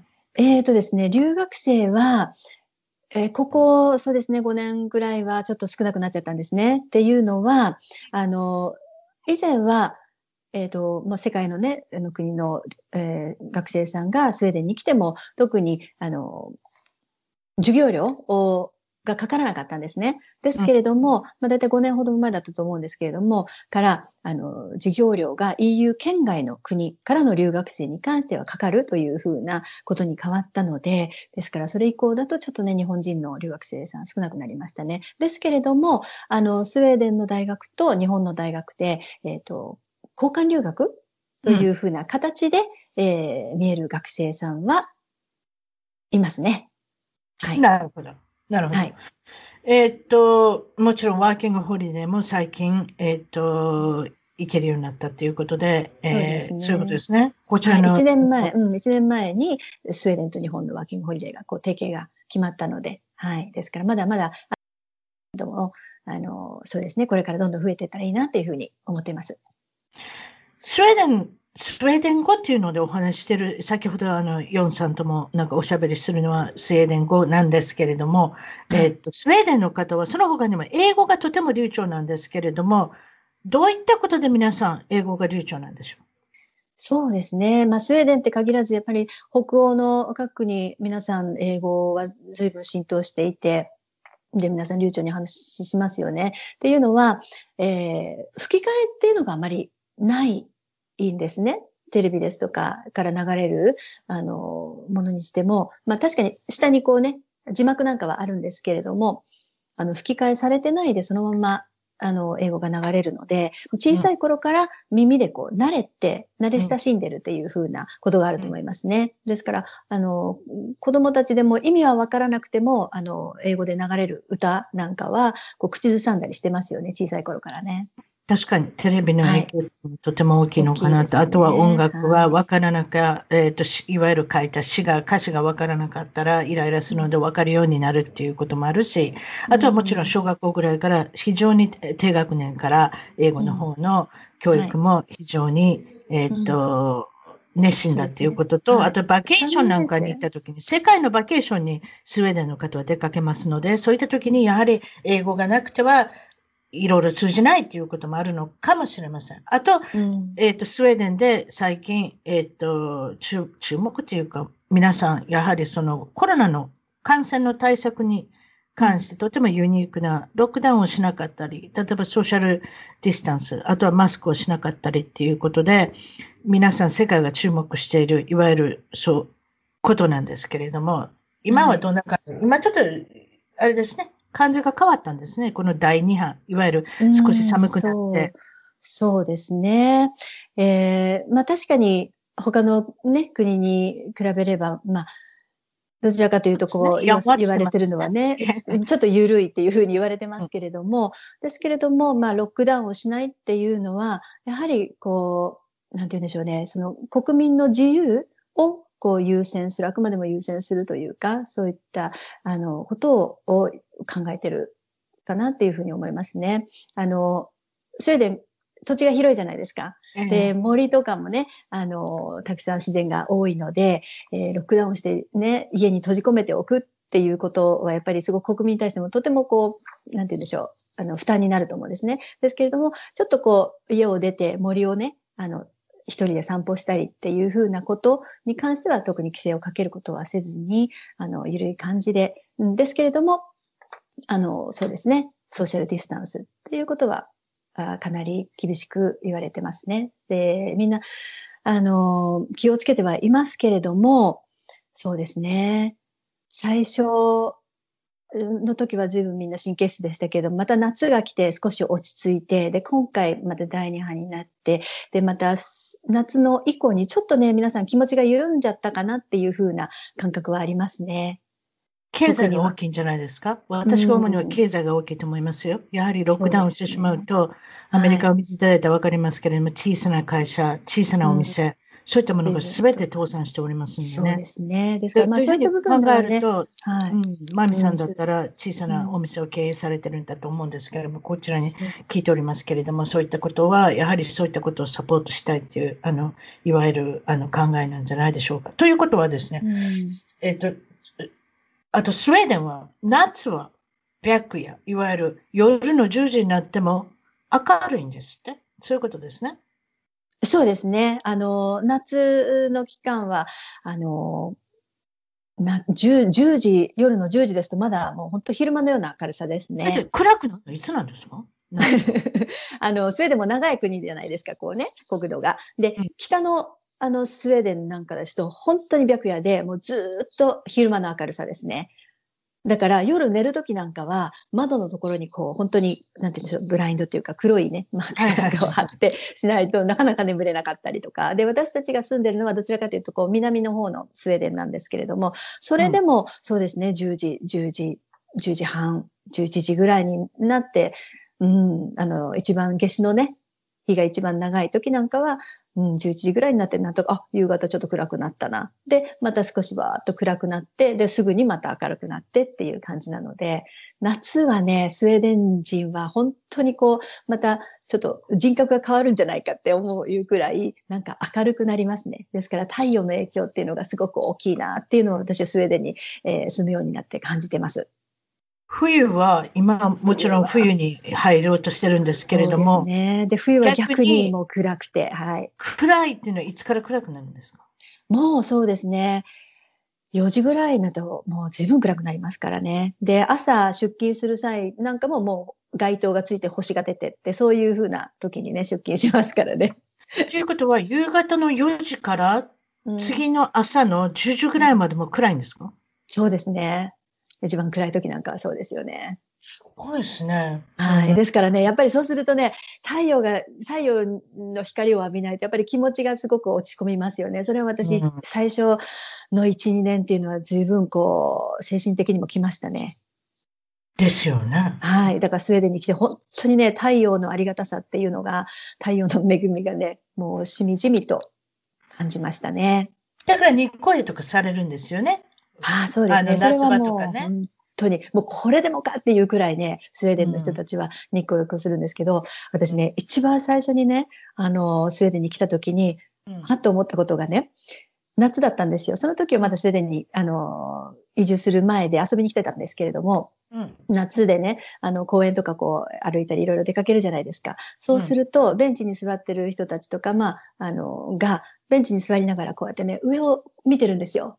うん上をこうやって眺めてるんですね。二人してうん三人してとかって言って。うんあら、うんで、私こうある、あら、上に何かあるのかしらと思って、私も上を見るんですよ。そうすると、でも別に何もないんですね。うんえ、なんで？と思って、まあいいかと。で、また違う人たちを見ると、やはりね、まあ立ちながらもなんとかこう上をこう向いてるんですよね。で、うんなんでみんなこうね、上を向いてるんだろうっていうふうに私最初思ったんですね。そしたら、やはりね、太陽に向かって太陽の光をこう浴びたい。たくさん浴びたいっていう風なうん動きだったんですね。もう本当にお花のようでしたよ。太陽がある方向にこうやってね、体を向けてこう、全身を広げて太陽の光を浴びてますね、皆さんね、なるほど。はい。ですからはい、うん、私もやっぱりね、もう何年も住んでると、そんな風に私もなりました。あの、例えばその冬場だとそういうふうなやっぱり暗くなることが多いと冬場バケーションに南の方のスペインに行ったりとかそういうことなんですかね？動くとかそういうことですか？バケーションのン土地としてはどこに行くんですか皆さん？えーとですね、スペインなんかは多いですね。スペインですとか、うん、ギリシャですとそうかで、すね。やっぱね、イイタタリアとかかあの辺のやっぱり南のヨーロッパの方に行くっていうことでか？そうですすね。そう。ですけど、あの、まあね、毎年夏が必ずしもいい夏っていう風な、こう、なんていうか、うがわからない 日っていうのがあって、で逆に夏にあのバケーションを取って、で、あの、うん、海外に出かけるっていう人たちもいますね。私、私の、ちょっと私のことであれなんですけれども、私がどうしてスウェーデンの人と今までうんこう接してたかっていうことで、一つすごく印象的にあるのは、えー家族で日本に住んでた時に子供がちょうど4歳、5歳ぐらいだったんですけれども、うちの息子は多分4歳ぐらいだったんでしょうね。タイのプケットっていうところにバケーションに行きまして、はい。そして、えっと、プール際で、あの、遊んでて、4歳の男の子ですから、もう疲れちゃったら、どこでもいいからもう寝ちゃうんですよね。それで、プールにこの、あの、なんていうんですかね、あの、椅子みたいなのがあるじゃないですか、チェアっていうんですかね。はいはい。あれ、なんていうんですかね、長いチェアっていうんですか、ベッドみたいになるやつあるじゃないですか。倒したらベッドみたいにね、ありますね寝転がれるやつ。なんていうの？はいビーチチェア、ビーチチェアの長い版。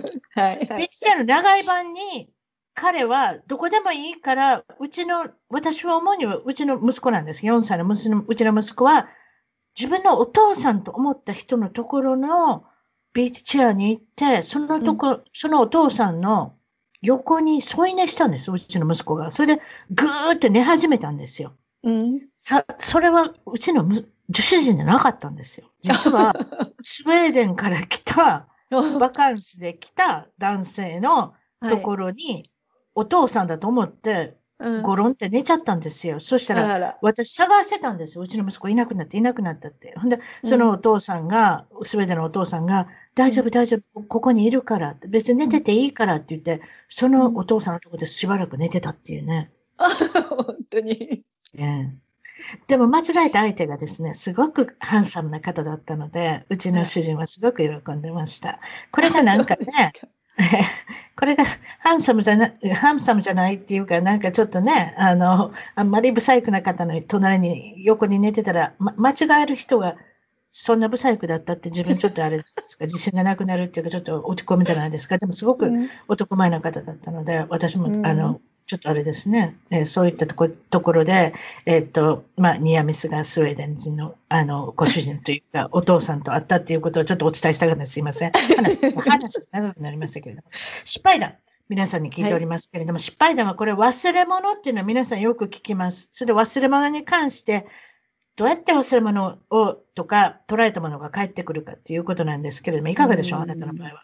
忘れ物はですね、まあ、日本でも私忘れ物結構するんですね。ですけども忘れ物日本でした場合にはほぼほぼ、まあ、100%の 確率で私今までずっと帰ってきてたので、あのーね、なんですけども、まあ、スウェーデンはそういったことはまずないだろうっていう。で、やはりね、うちの娘なんかもバスでちょっと忘あの忘れ物しちゃった時に、はいえーまず帰ってこなかったんですね。出てこなかったんですね。で、他のお友達なんかの話を聞いてもやっぱり出てくるってことはなかったんですけど、私うん実はね、あのー去年2年ぐらい前でしたかしら、えーお友達と夕ご飯を食べにちょっとこうホテルのレストランに行ったんですね。で、その時に、あの、美味しいお料理をいただいて楽しくね。あの、で、あ、じゃあ帰りは、まあ、お酒も飲んだので、えー帰りにね、バスの最終で帰るということで、で、うんあ急いで行かなくっちゃ、じゃあ、とりあえず、あの、まずトイレに行って、それから行きましょうって言って、パパパーとトイレに行って、で、バスに乗ったわけですよ。あ、よかった、間に合った。で、バスに乗って、で、こういろいろ話をしていたんですけれども、で、携帯はね、あの、ジャケットのポケットに入ってたんですね。で、ええはっと私自分で我に返って、うん。自分の肩にかけてたカバンが、あら、カバンがないっていうことに気がついたんですよ。そう、カバンごとないんですか？はいはいそう。で、私、普段からね、あんまりカバンとか持つ人じゃないんですね。すべてこう、ジャケットの中にこうポケットに入れて歩く方で、手ぶらで行くのが好きな方なので、うんあんまりこう、カバンを持つことがなかったんですけども、その時はちょっとおしゃれして、で、あの、素敵なレストランだったので、でね、おしゃれして行ったわけですよ、カバンを持って。うんで、あの、そしたらもうバスの中で私だからね、青ざめましたね、本当に。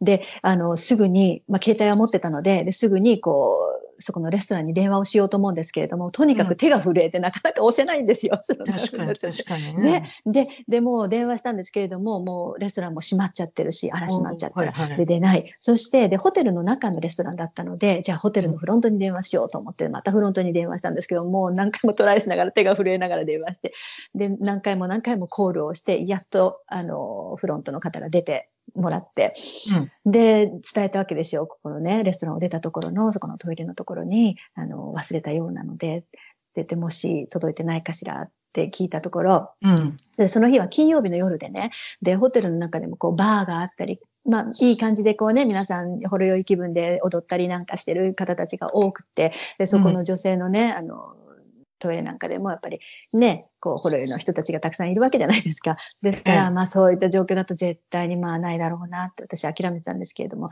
うん、で、その、ホテルのフロントの方に聞いたら、あ、この、うん、ビドンのバッグね、はいはい、この中に、あ、このサングラスも入ってるね、で、あ、あ鍵もある、で、っていうふうに、そうです、そうです、それです、それです、私のです。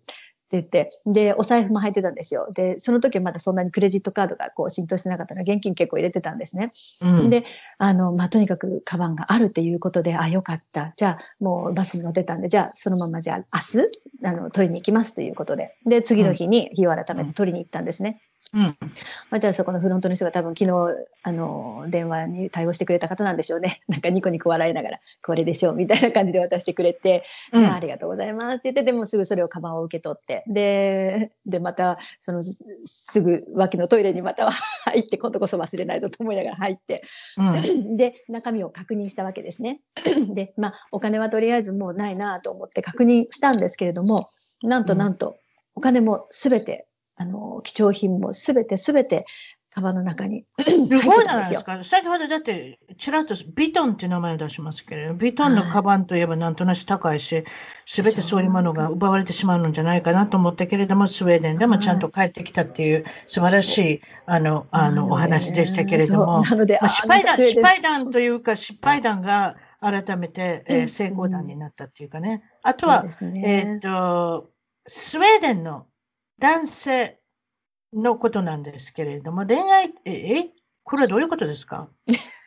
恋愛対象で、えーない、えー女性の裸にはあまり興味がないんではないかっていう、えーっと、マミさんの感想なんですけれども、どういうことでしょう？どういった状況でそういうふうに感じたんでしょう？いやー、これね、またちょっとこう、うんまあ、全全員が全員っていう風ではないと思うんですね。ただただ、まあ、私がちょっと感じただけなので、あの、すべてのスウェーデンの男性がっていうことではえーないということをあらかじめお伝えしますけれども、例えばですねう。はい。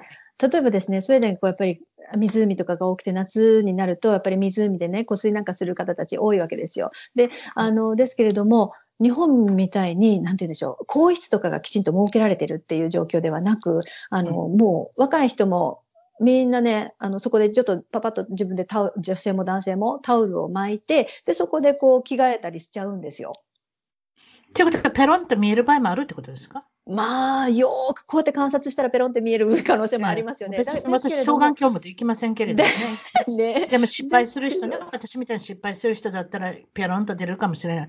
ですいうことですよね。そうですけれども、なんかこうね、周りの男性とかを見てても、あそういうふうに着替えてる女性にこうして、なんて言うんでしょう、こう、視線をこうね、がいってないわかりますねね。日本だって考えられないことじゃないでしょ？それは日本だったら、おってこう、やっぱりこう気になるじゃないですか、男性は。必ずこうやっぱ女性の方にこうやって目線がいくじゃないですか。うんだからそういうふうなことがなくて、あ、スウェーデン人の男性っていうのはそういうふうな部分であんまりこう、関心がないのかなって。で、で、主人に聞いたりもするんですけれどもさ、いや、うんそんなことはないけど、って言って。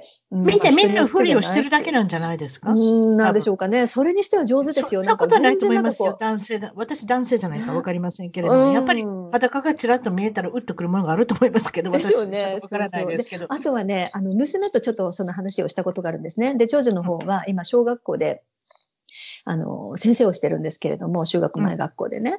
うんで、やっぱり小さい頃からも、あの、子供たちに、男の子は男の子、女の子は女の子。だけれども、かみんなね、体についてるものは、ついてるものというか、体はみんな同じ。だから、あの、例えばほら、いろんな、なんていうんでしょう、運動するときに着替えたりするじゃないですか。それね、えわざわざ子供の頃からそんなにね、あの、隠して着替えなくっても、あの、いいんだよっていうふうなことを教えてるって言ってましたね。いわゆる性教育がものすごく早いんじゃないですか？いくつぐらいからしてるのかなうんよもう幼稚園ぐらいからもう始まってるんじゃないですかね？わかんないですけれども。そうですね。まあ、小さい子用のそういった。そういうことですよ。女性と男性の体についてから始まり、そういったことで。私の記憶してるのは、私の小さな時でしたね。私は13歳というスウェーデンのカップル、いわゆる恋愛してるカップルが赤ちゃんを、えっ、と、うん。授かるっていう、あの、ん一つの本を書いた方が日本で有名になったんですけれども、うん。いわゆる衝撃的ですよ。日本っていうのは、性教育が遅れてる国でもあるじゃないですか。そういった意味ではうんそうですね。タブーっていう感じですよね。なんかこう、大人になるにしても、こう性に関しての話題はやっぱりちょっとこう、タブー的な、ね。両親も言ってくれないし、うん、学校も行ってくれないし、うん学校で説明したら、すでに子供は全部子供同士で分かってるっていうふうな情報の交換をしてたっていうね。むしろうん日本、あの、日本の、私覚えてますよ。私の、あの、性教育の時も覚えてますけれども、女性の先生だったらからかう男の子とかね。あーそういうのいましたもん。だから、そうですよね遅れてるんです、そういう意味では。だから、スウェーデンというのは、そういった意味では、あの、早いんじゃないですかね。そういったうん教育するっていいことだと思いますけれどもね。そうですね。で、どどちらかというとやっぱりオープンですよね。家族、まあみんなやっぱりその家族にもよるんでしょうけど、うちなんかでは、あの、随分オープンにいろんなことを話しますね、娘とも。で、娘が私に、私としあのそういった性に関していろんなことを話をするだけではなくって、うちの夫ともやっぱりそういったことを話しますよね。おそれは皆さん今聞いててうんびっくりしてるんじゃないですか？やっぱりちょっとし喋りにくいっていう人がほとんどないじゃないでしょうか。アメリカでもほとんどだと思いますね。多分喋りにくいうんだと思います。ええうんでもまあ、あの、そういったことではす、あの、進んでるんじゃないですかね、スウェーデンは。ああけ、あけっぴろげに皆さんお話しするっていうところ、家族でみんなそういうお話ができるっていうのはまだまだ、あの、うん。日本はもちろんアメリカもまだまだそこまで行ってないと思いますね。うん。ええ。でも例えばアメリカなんかですと例えばですよ。あの辰巳さんのお嬢さんがボーイフレンドをうちにねあの招待してでお家で泊まってくとかっていうこともありますでしょ？うちに子供が泊まる？あ、うん子供ってボそのボボーイフレンドが？いうん。や、あんまりしないですね。わからないですけれども。ないですか？ああんまりないすですね。ええ。あそういうこともあるでしょう。んかうん、スウェーデンなんかは、そういうちの泊まるん娘なんかも。ですか？娘いくつぐらいの時からそんなことしてました？えっとね、まあ、い今、長女の方が今フリーなんですけれども、次女はボーイフレンドがね、いて、で、そうですね、ボーイフレンドよくうちに泊まりに来たり、で、いくつぐらいの時でしたか？それは。もうでも1年、一年くらい経ちますね。1年経ちますね。いやいやいや、お嬢さんがいくつぐらいの時ですか？あか彼女18の時からです。?18? じゃあ別に15、6歳の時からそういうことがあるってわけじゃないんでしょ？ああ、15、6歳はまだちょっと早いでしょうかねそうだ。ったらいいんじゃないですか ?18 歳くらいだったらもう高校卒業してますし、そこに泊まっても別に、それはそういうことでいいんじゃないですかね。うんえと思いますけれども、日本じゃありえないですけど、アメリカだったらありえな私まだ14歳ぐらいの時からもう、ボーイフレンドが、あの、泊まりに来たのかなと思ってびっくりしたんですけど、そういうことです。わかりましたそうでもなかったですね。はい。ええ、あと、そうですね、スウェーデンの続きと言いましたら、冬の間でもマイナス15度 ,15 度ですか、それでも湖の中に飛び込む人とかよく乗ってますね、ロシアなんかでも。そうですね。そうなんですよ。そう。だからね、あの、それにも私もびっくりしたんですけれども、やっぱり、あの、先ほども言ったように湖が多い国でね、で、私の住んでるところの近くに、小さな湖なんですけど、そこにね、隣接するサウナがあるんですよ。まあ、ホットドッグ屋みたいな感じなんですけど。サウナ、有名ですね、サウナ。はいはい。うんサウナ。で、そこで、で、サウナで体をガーッと温めて、で、たたとえそれが真冬のマイナス20度でも本当に氷が熱く張ってる湖であっても、あの、その、サウナの施設からね、あの、ちょっとこう、いで出るとっていうか、まあ、バルバルコニーっていうのなんて言うんですよ。だまあ、あの、サウナからすぐに出て、で、階段でポコポコポコって降りれるようになってるんですね。うんで、そこのところは、あの、あの、氷は張ってないんですよ。なんかこう、巡回してるみたいで溶けてるんですけれども、そこのところに、ジャボーンとこうね、飛び込むというか、体をこう、冷やすというか、そう、そういったことするんですよ。老人の方であってもそういうことされるってことですそう。逆ま、逆にね、なんか年配の方の方が逆にこう、なんて言うんでしょう、元気っていう感じしますね。で、私も、マミさんは、マミさんはされたことあります？や やりました。で、私一番最初にそれトライしたのは夏夏だったんですけど、夏だからええ。まあなと思って、でだけどうん。夏でもねいきなり湖にと思いながら、で、やったらやっぱりスカーってこう気分が良くなってね、で、なんとなく病みつきになって、で、ある時、やっぱりお友達と、まあ冬だったんですけれども、行ったんですよ。で、氷がね、あの、5センチ、10センチ張ってるような感じだったんですけれども、で、でそのスウェーデン人のお友達は、ええー、とか言ってたんですけれども、まあ、じゃあやってみようみたいな感じで二人して、じゃあもうって飛び込んだんですね。ほそしたらまたね、それがこう、体のね、なんて言うんでしょう、神経がね、こう、ピシッっていう感じ。おそうですかもう。うんなるほど。で逆に、逆になんか水の中の方がちょっと暖かいなっていう風な感じがしましたね。うん、なるほどね。うんそうそうそ結構それ病みつきになるかもしれない。で、日本からお友達が来たり、あの、まあ、時々ね、視察なんかで見えるあの方なんかもいらっしゃるんですけれども、そういった方をちょっとご案内することもあるんですね。で、うんそういった時に、あの、そのサウナに案内して、で、ぜひやってみてくださいって言って、あの、ね、言うと、あ、これはって言っても、本当にね、一番思い出に残ったって言ってね、お買いになる。あんまりうんね、そうなかなか珍しい経験ができたっていうことで、うんえー喜ばれるのかと思います。あとはですね、スウェーデンで、私もこれ多分食べてるんだと思いますけれども、ニシン、ヘリングはい。うん。あれですか、瓶漬けみたいなやつですか？あの、そんなことを言ってるの、えっとね、えっとね、違う。ニシンの瓶漬けはね、あの、ニシンの酢漬けっていうのはもちろんあるんですね。あり瓶にますよ、こ入ったのね。。ちらねコスコとかトレーダー上にもありますけれども、うん。で、あとは、あのなんかイイケアでもね、酢漬けみたいなやつ。そう、酢漬け。で、イうんあれイケアでも買えると思うんですね。で、ですけどもそれの他に、あの、スールストゥルミングって言うんですけれども、うん、腐ったニシン。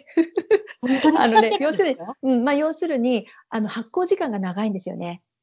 で、あの、あ塩漬け、塩うんで塩、そう、もう塩ですね。で、塩にこうつけ、塩、塩水。もう本当にたっぷり塩が入ってる。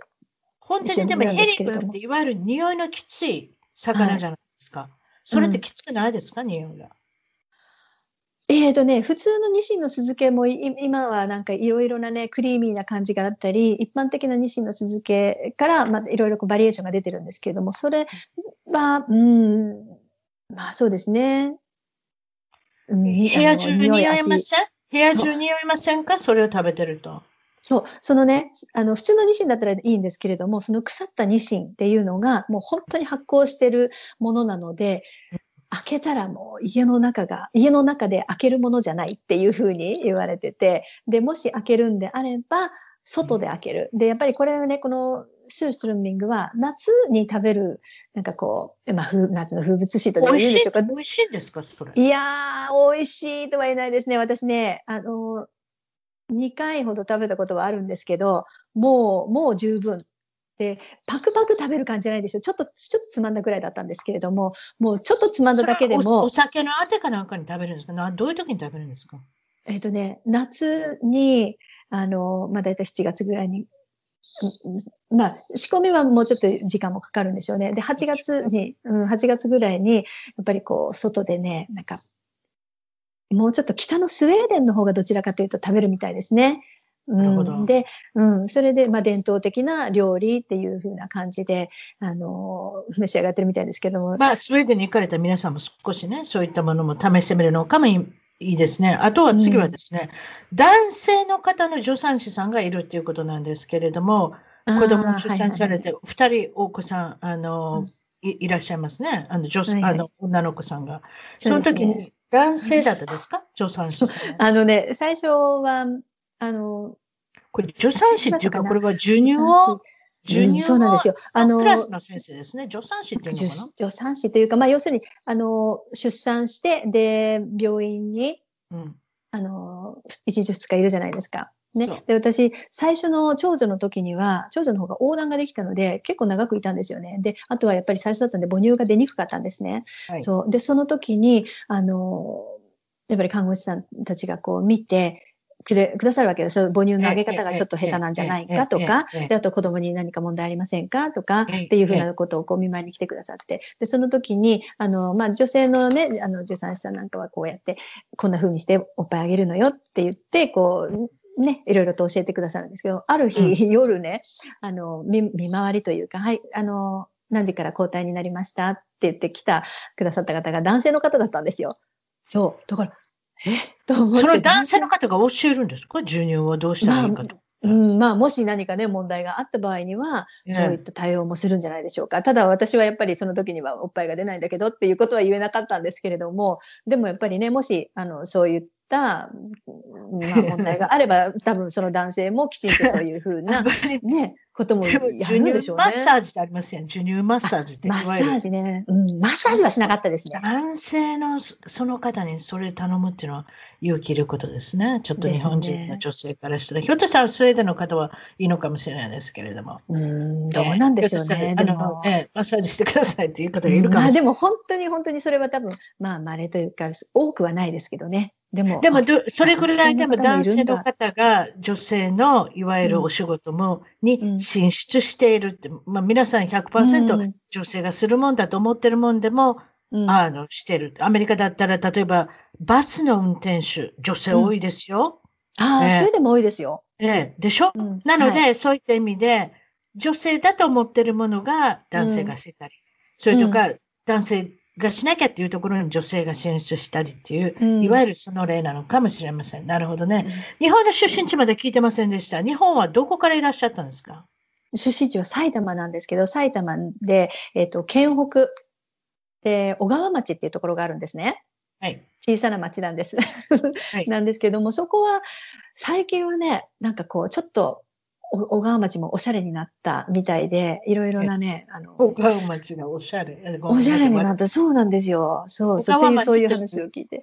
で、で、要するにね、あの、東京から、あの、結構、近いんですけれども、まあ、電車で1時間ぐらいなんですけれども、まあね、なんて言うんでしょう、土地も安いしって言って、で、あの、通う県、ね、あの、通うにしても、小川町からだったら通いやすい都内に仕事してる方なんかはね、で、そういった方で、で、小川の、小川町にこう、移住する方が少しずつ増えてきたみたいですね。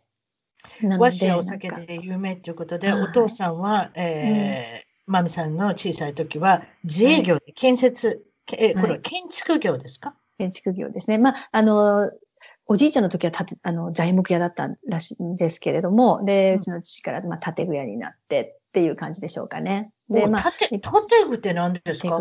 ドアですか？うん、要するに、あの、襖だとか、ドアだとか、まあでも襖結局、ドア。うん、襖、ドア、ああとは、あの、うん、そういった、その、和、和室に関するものが結構多かったですけれども、うん、まあ、それから、まあ、うん、家一軒を請け負ってね、お仕事をするっていうふうなこともありましたし、うん。おかお母さんの方は、まあ、あの家業、いわゆるおお父さんのご主人の、えーとはい。会社を手伝って経理を担当されてたということなんですけれども、そうですね。えーっと、お父さんは町会議員？うん、町会議員もやりましたね。町会議員もやったんですか？立候補して、もちろん町会議員にもなられたということで、政治の方のいわゆる政治家にもなられてるっていう、なかなか面白いユニークなご家族なんですけれども、お兄さんがいらっしゃるということで、いくつ違いますか、お兄さんは。で私よりも4つ上の兄がいて、で、兄が、えっ、と、その後父の、あの、し会社を受け継いでというかね、あの、うん。するんですけれども、やっぱりね、だんだんだんだんこう、建具屋さんとかもね、厳しくなって、で、経営がやっぱり厳しくなったので、で、今は兄はもうその会社を畳んで、で、えっ、と、違う仕事をしてますけどね。ああ、そうですか。え住宅会社に、えーと転職されたということですね。それはやはり。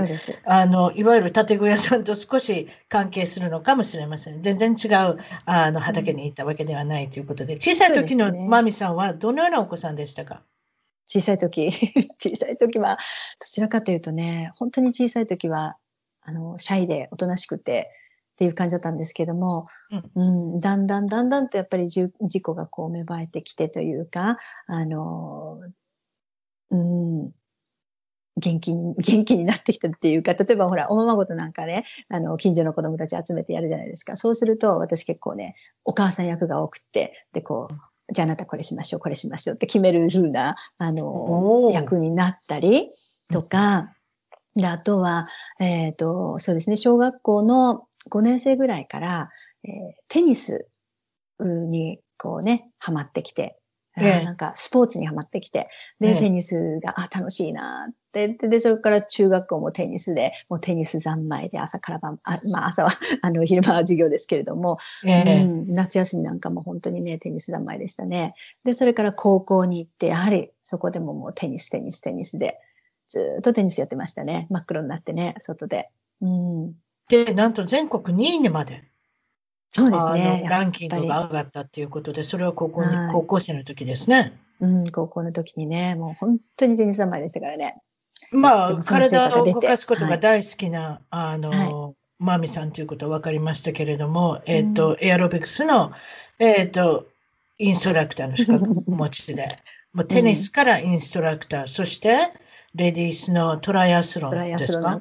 い。ろいろやってますね。スキーもやってるし、スケートもやってるしっていうことで。はうん。で、こちらは、えっと、フィギュアスケートを先、えー、先ほど娘さんたちはフィギュアスケートをやっておられるということですけれども、お母さんはフィギュアスケートを教えるあの先生を1週間に1回やっておられるということで。うん、そうただこれはね、あの私がやってるフィギュアスケートのフィギュアスケートでももう本当にスケート教室の小さなお子さんを指導するっていうだけででたまたま私もね子供たちがあのスケート教室に小さい頃に通ってた時に私も付き添いで行くじゃないですか。でその時にあのトレーナー、その時にね、小さい子を見てたあの先生たちが少なかった時に、一人しかいなかった時に、あら、なんかもうなんかパニックになってるわ、この先生と思って。で、私たまたまスケート靴を車に入れてたので、あの、もしだったら手伝おう、手伝いましょうか？ってその先生に聞いたら、ああ、ぜひぜひ来てちょっと手伝ってって言って、で、それがきっかけで、あの、もうそこからずっとスケート教室のもう本当に初心者の子たちを見る先生として お手伝いしてるという感じなんですけどね、スケートは。はい。マミさんの小学校4年生の時の思い出で、え、うん、歌番組のオーディションに出かけましたっていうことなんですああ、そんなことも書いてましたね、私ね。そうですねえっ、と、お歌は、えー、ピンク・レディーの歌だったんです、うん、そうなんですよ。当時、辰巳さん、ピンクレディーすごく流行ったじゃないですか。なんか私たち小さい頃って。覚えてますか、ね、新曲が出た夜のヒットスタジオで歌うんですよ。そして、その当時、まだ、あのー、皆さん持ってないお金持ちのお家の子は、ビデオの録画をする機会を持ってたんですね。いわゆるベータかなんかわかりませんけど、VHS、なんでもいいですけど、それで、夜のヒットスタジオでピンク・レディーが新曲を公開するときに皆さん録画して、みんな後で放課後見に行くんですよ。そして覚えたっていうね、懐かしいですね。すね振り付けね。そうですよ。えー、そう。で、やっぱり人気のね、あの、グループだ、グループっていうかね、だったので、もう行って、そうですね。ということは、歌って、歌って、踊って、オーディションに行ったっていうことですね、うん、そうです、そうです。だけどもうね、オーディションに行って、で、何フレーズか歌ったら、はい、はい、いいですよ。はい、って言われて、はい、次。っていう感じだったんですけど、まあでもね、あの、まあそれはそれで、あの、いい思い出でしたね。でも小さい頃から結構ね、なんか歌を歌うこと好きで歌手ごっこなんかよくやってましたしね。例えばその当時の夢は何かありますか、うん、何になりたいっていう夢は？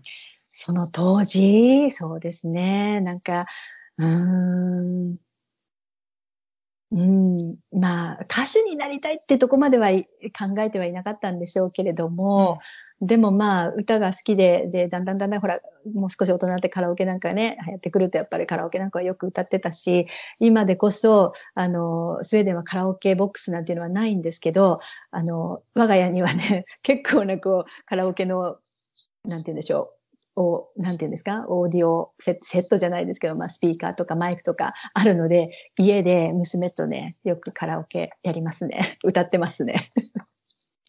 でもだからまあ、そうですか。うん、高校の方は私立の女子校で、とても校則が厳しかったんですけれども、スウェーデンは、うん、ちょっとこれスウェーデンのお話ですけれども、スウェーデンはすべて、いわゆる学費というものは無料で受けられる。うん、小中高、大学も無料ということですか？そうです。あの、小中高、はい、大学もすべてその授業料に関しては無料ですね。で、あとは私立、公立に関わらず授業料は無料ですね。なるほどね。そして、マミさんが、えっ、ー、と、過ごされた高校の時みたいな風紀委員会の方が、これはダメ、あれはダメ、靴下に何本線が入ってたとか、そういう細かいことありました。日本の線まではいいですけど、ね、3本線はダメだとか、なんだかわけでわからないルールにぐちゃぐちゃとあの、生徒手帳に書いてあるんですよ。いろんなルールが。でも、まあ、そういうこともなく、アメリカもそうですけれども、自由な校風で、自由な服を着ていって、ユニフォームもなくっていうことで、あれですね。そういうふうにそ過ごされてるのがお嬢さんだっていうことなんですけれども、お嬢さんも日本に、えっと、短期留学をされてるっていうことなんですが、これは夏休みになったら、小学校に送ったり、中学校に送ったりってことですか、うん、そうですね。毎年毎年、あの、休暇で日本に帰るたびに、えっ、ー、と、まあ、例えば、4週間、5週間、日本に滞在しますよね。で、その最初の2週間だったり、3週間だったりを、あの、もう本当、幼稚園の時から、えー、短期間でお世話になってきましたね。うん、あ、そうですか。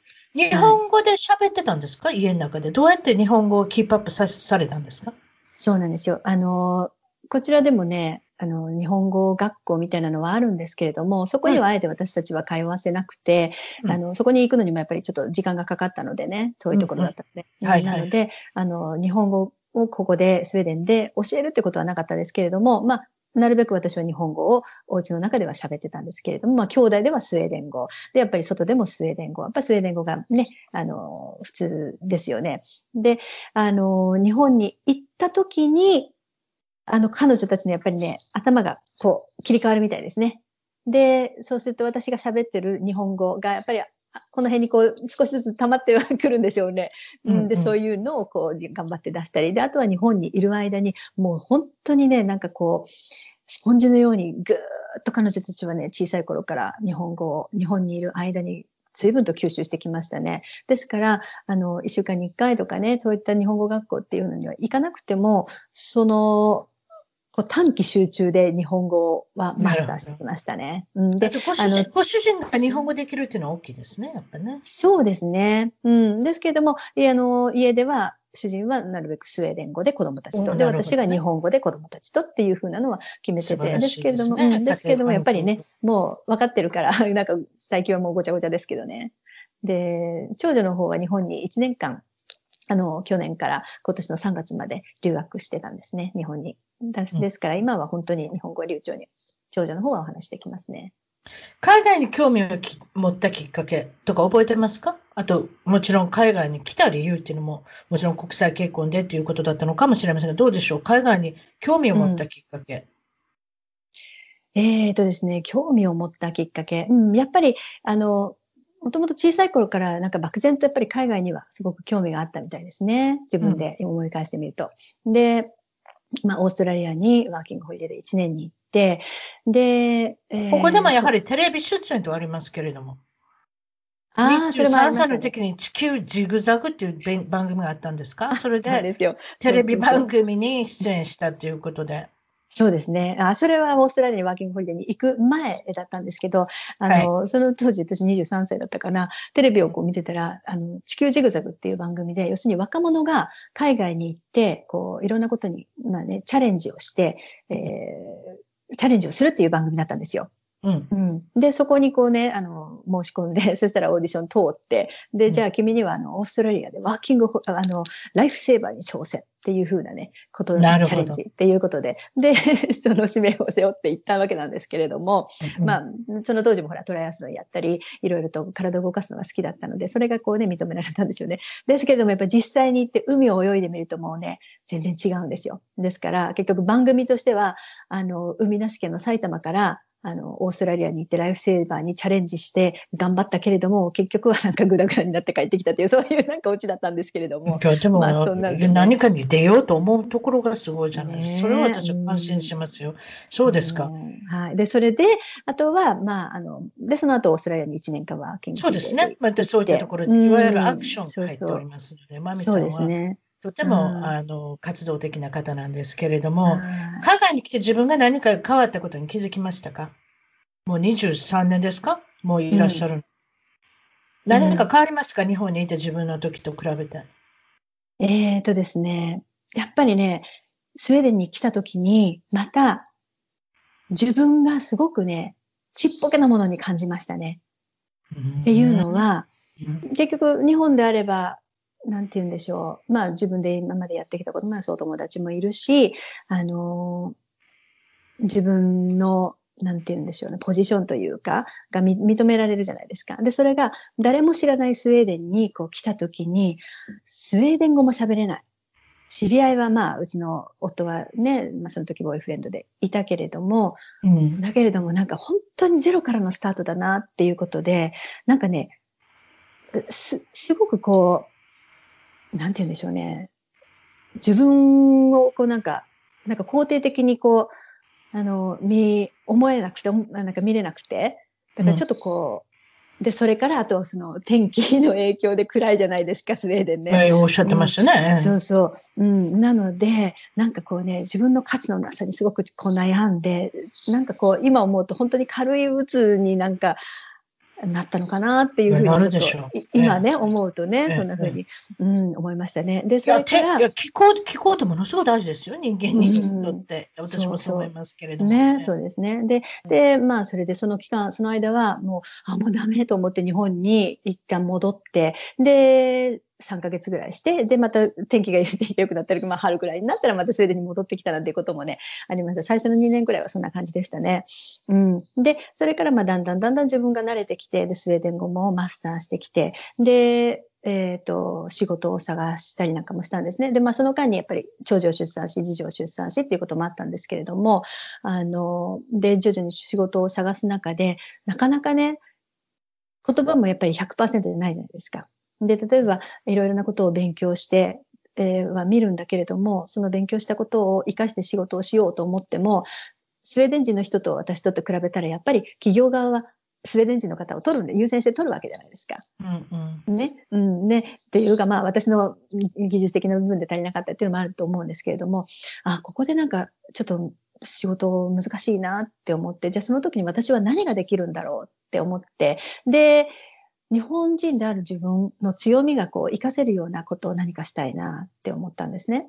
で、うん当時、その当時、こう、あの、お寿司が、まあ、スウェーデンには浸透、少しずつ浸透してきた当時だったんですけれども、97年くらいというと、まだまだスウェーデンにお寿司あんまり浸透してなかったんですよね。で、はいあの、お寿司屋さんはあるけれども、まあ、アジア系の方が、あー妙味まででお寿司を作って、こう、ちょっとしたお寿司バーみたいなところでお寿司を提供しているっていう感じだったんですね。で、それでも私、あ、お寿司食べたいと思って食べたんですよ。そしたら、なんともね、こう、いただけないお寿司だったんですね、私にとってね。ねもう寿司と呼べないでしょ、外国人が作ったのは、そうたまに。なのでええ、そう。で、これならなんかちょっと自分で作って、で、えーた方が美味しいなとも思ったし、で、それでも、このお寿司でも、あの、美味しいって食べてるスウェーデン人がいるって思うと、ちょっとね、なんか残念な気持ちになったんですね。で、それからスウェーデンで、えーで、こう、スウェーデンの人たちっていうのは、あの、生魚イコールなんか臭い。要するになんかスーするみたいなイメージがあるからなんでしょうかね。なんか臭い、そんなもの食べれないみたいな、そういう感じのイメージ。だけども、お寿司って美味しいじゃないですか。で、それがそんな形でね、なんか、寿司なんかまずくて食べれないよっていう風な、なんか感じで、こう浸透しているのがなんかとっても残念に思って、でそれをもうちょっときちんとした形で、うん、きちんとした形で、あの、浸透させていきたい。多分、あの、大きな都市ね、ニューヨークですとかロスロスダスとか、まあ、パリとかね、あの、ロンドンですが、そういったところだと日本人の、あの、板前さんがやっぱりね、お寿司職人として行って、あの、提供されてると思うんですけども、ここブロースなんかは本当小さい町なのでなかったんですよね。で、予定堀でもなかったし。まあそういったことから、あの、私、じゃあ寿司講習を始めてみようと思ったんですね。お寿司講習。うん。で、はいえっ、と、まあ、企業さんですとかにこうね、あの、きとか個人のグループの方たちに声をかけて、で、お寿司講習をやりませんか？で、そうすると少しずつですけれども、あの、寿司講師、お寿司講師の依頼が入るようになって、うん。で、お寿司を、まあ、巻き寿司とか握り寿司とかね、あとは厚焼き卵とかね。でわかりましたそうんはい作って。そしてですねで、ちょっとはい、Facebook の方のはいページを紹介することにしましょう。いわゆる。今の現在のご職業が、えっ、と、はいし島田さんのこの島田ず寿司アカデミー寿司っていう名前の、はい。はい。こちらはお寿司以外にもラーメンの特別の日があったり、いろんなはいことして、こう、綺麗ですね。飾るのも、そしてここに、えーっと、ここに、あら？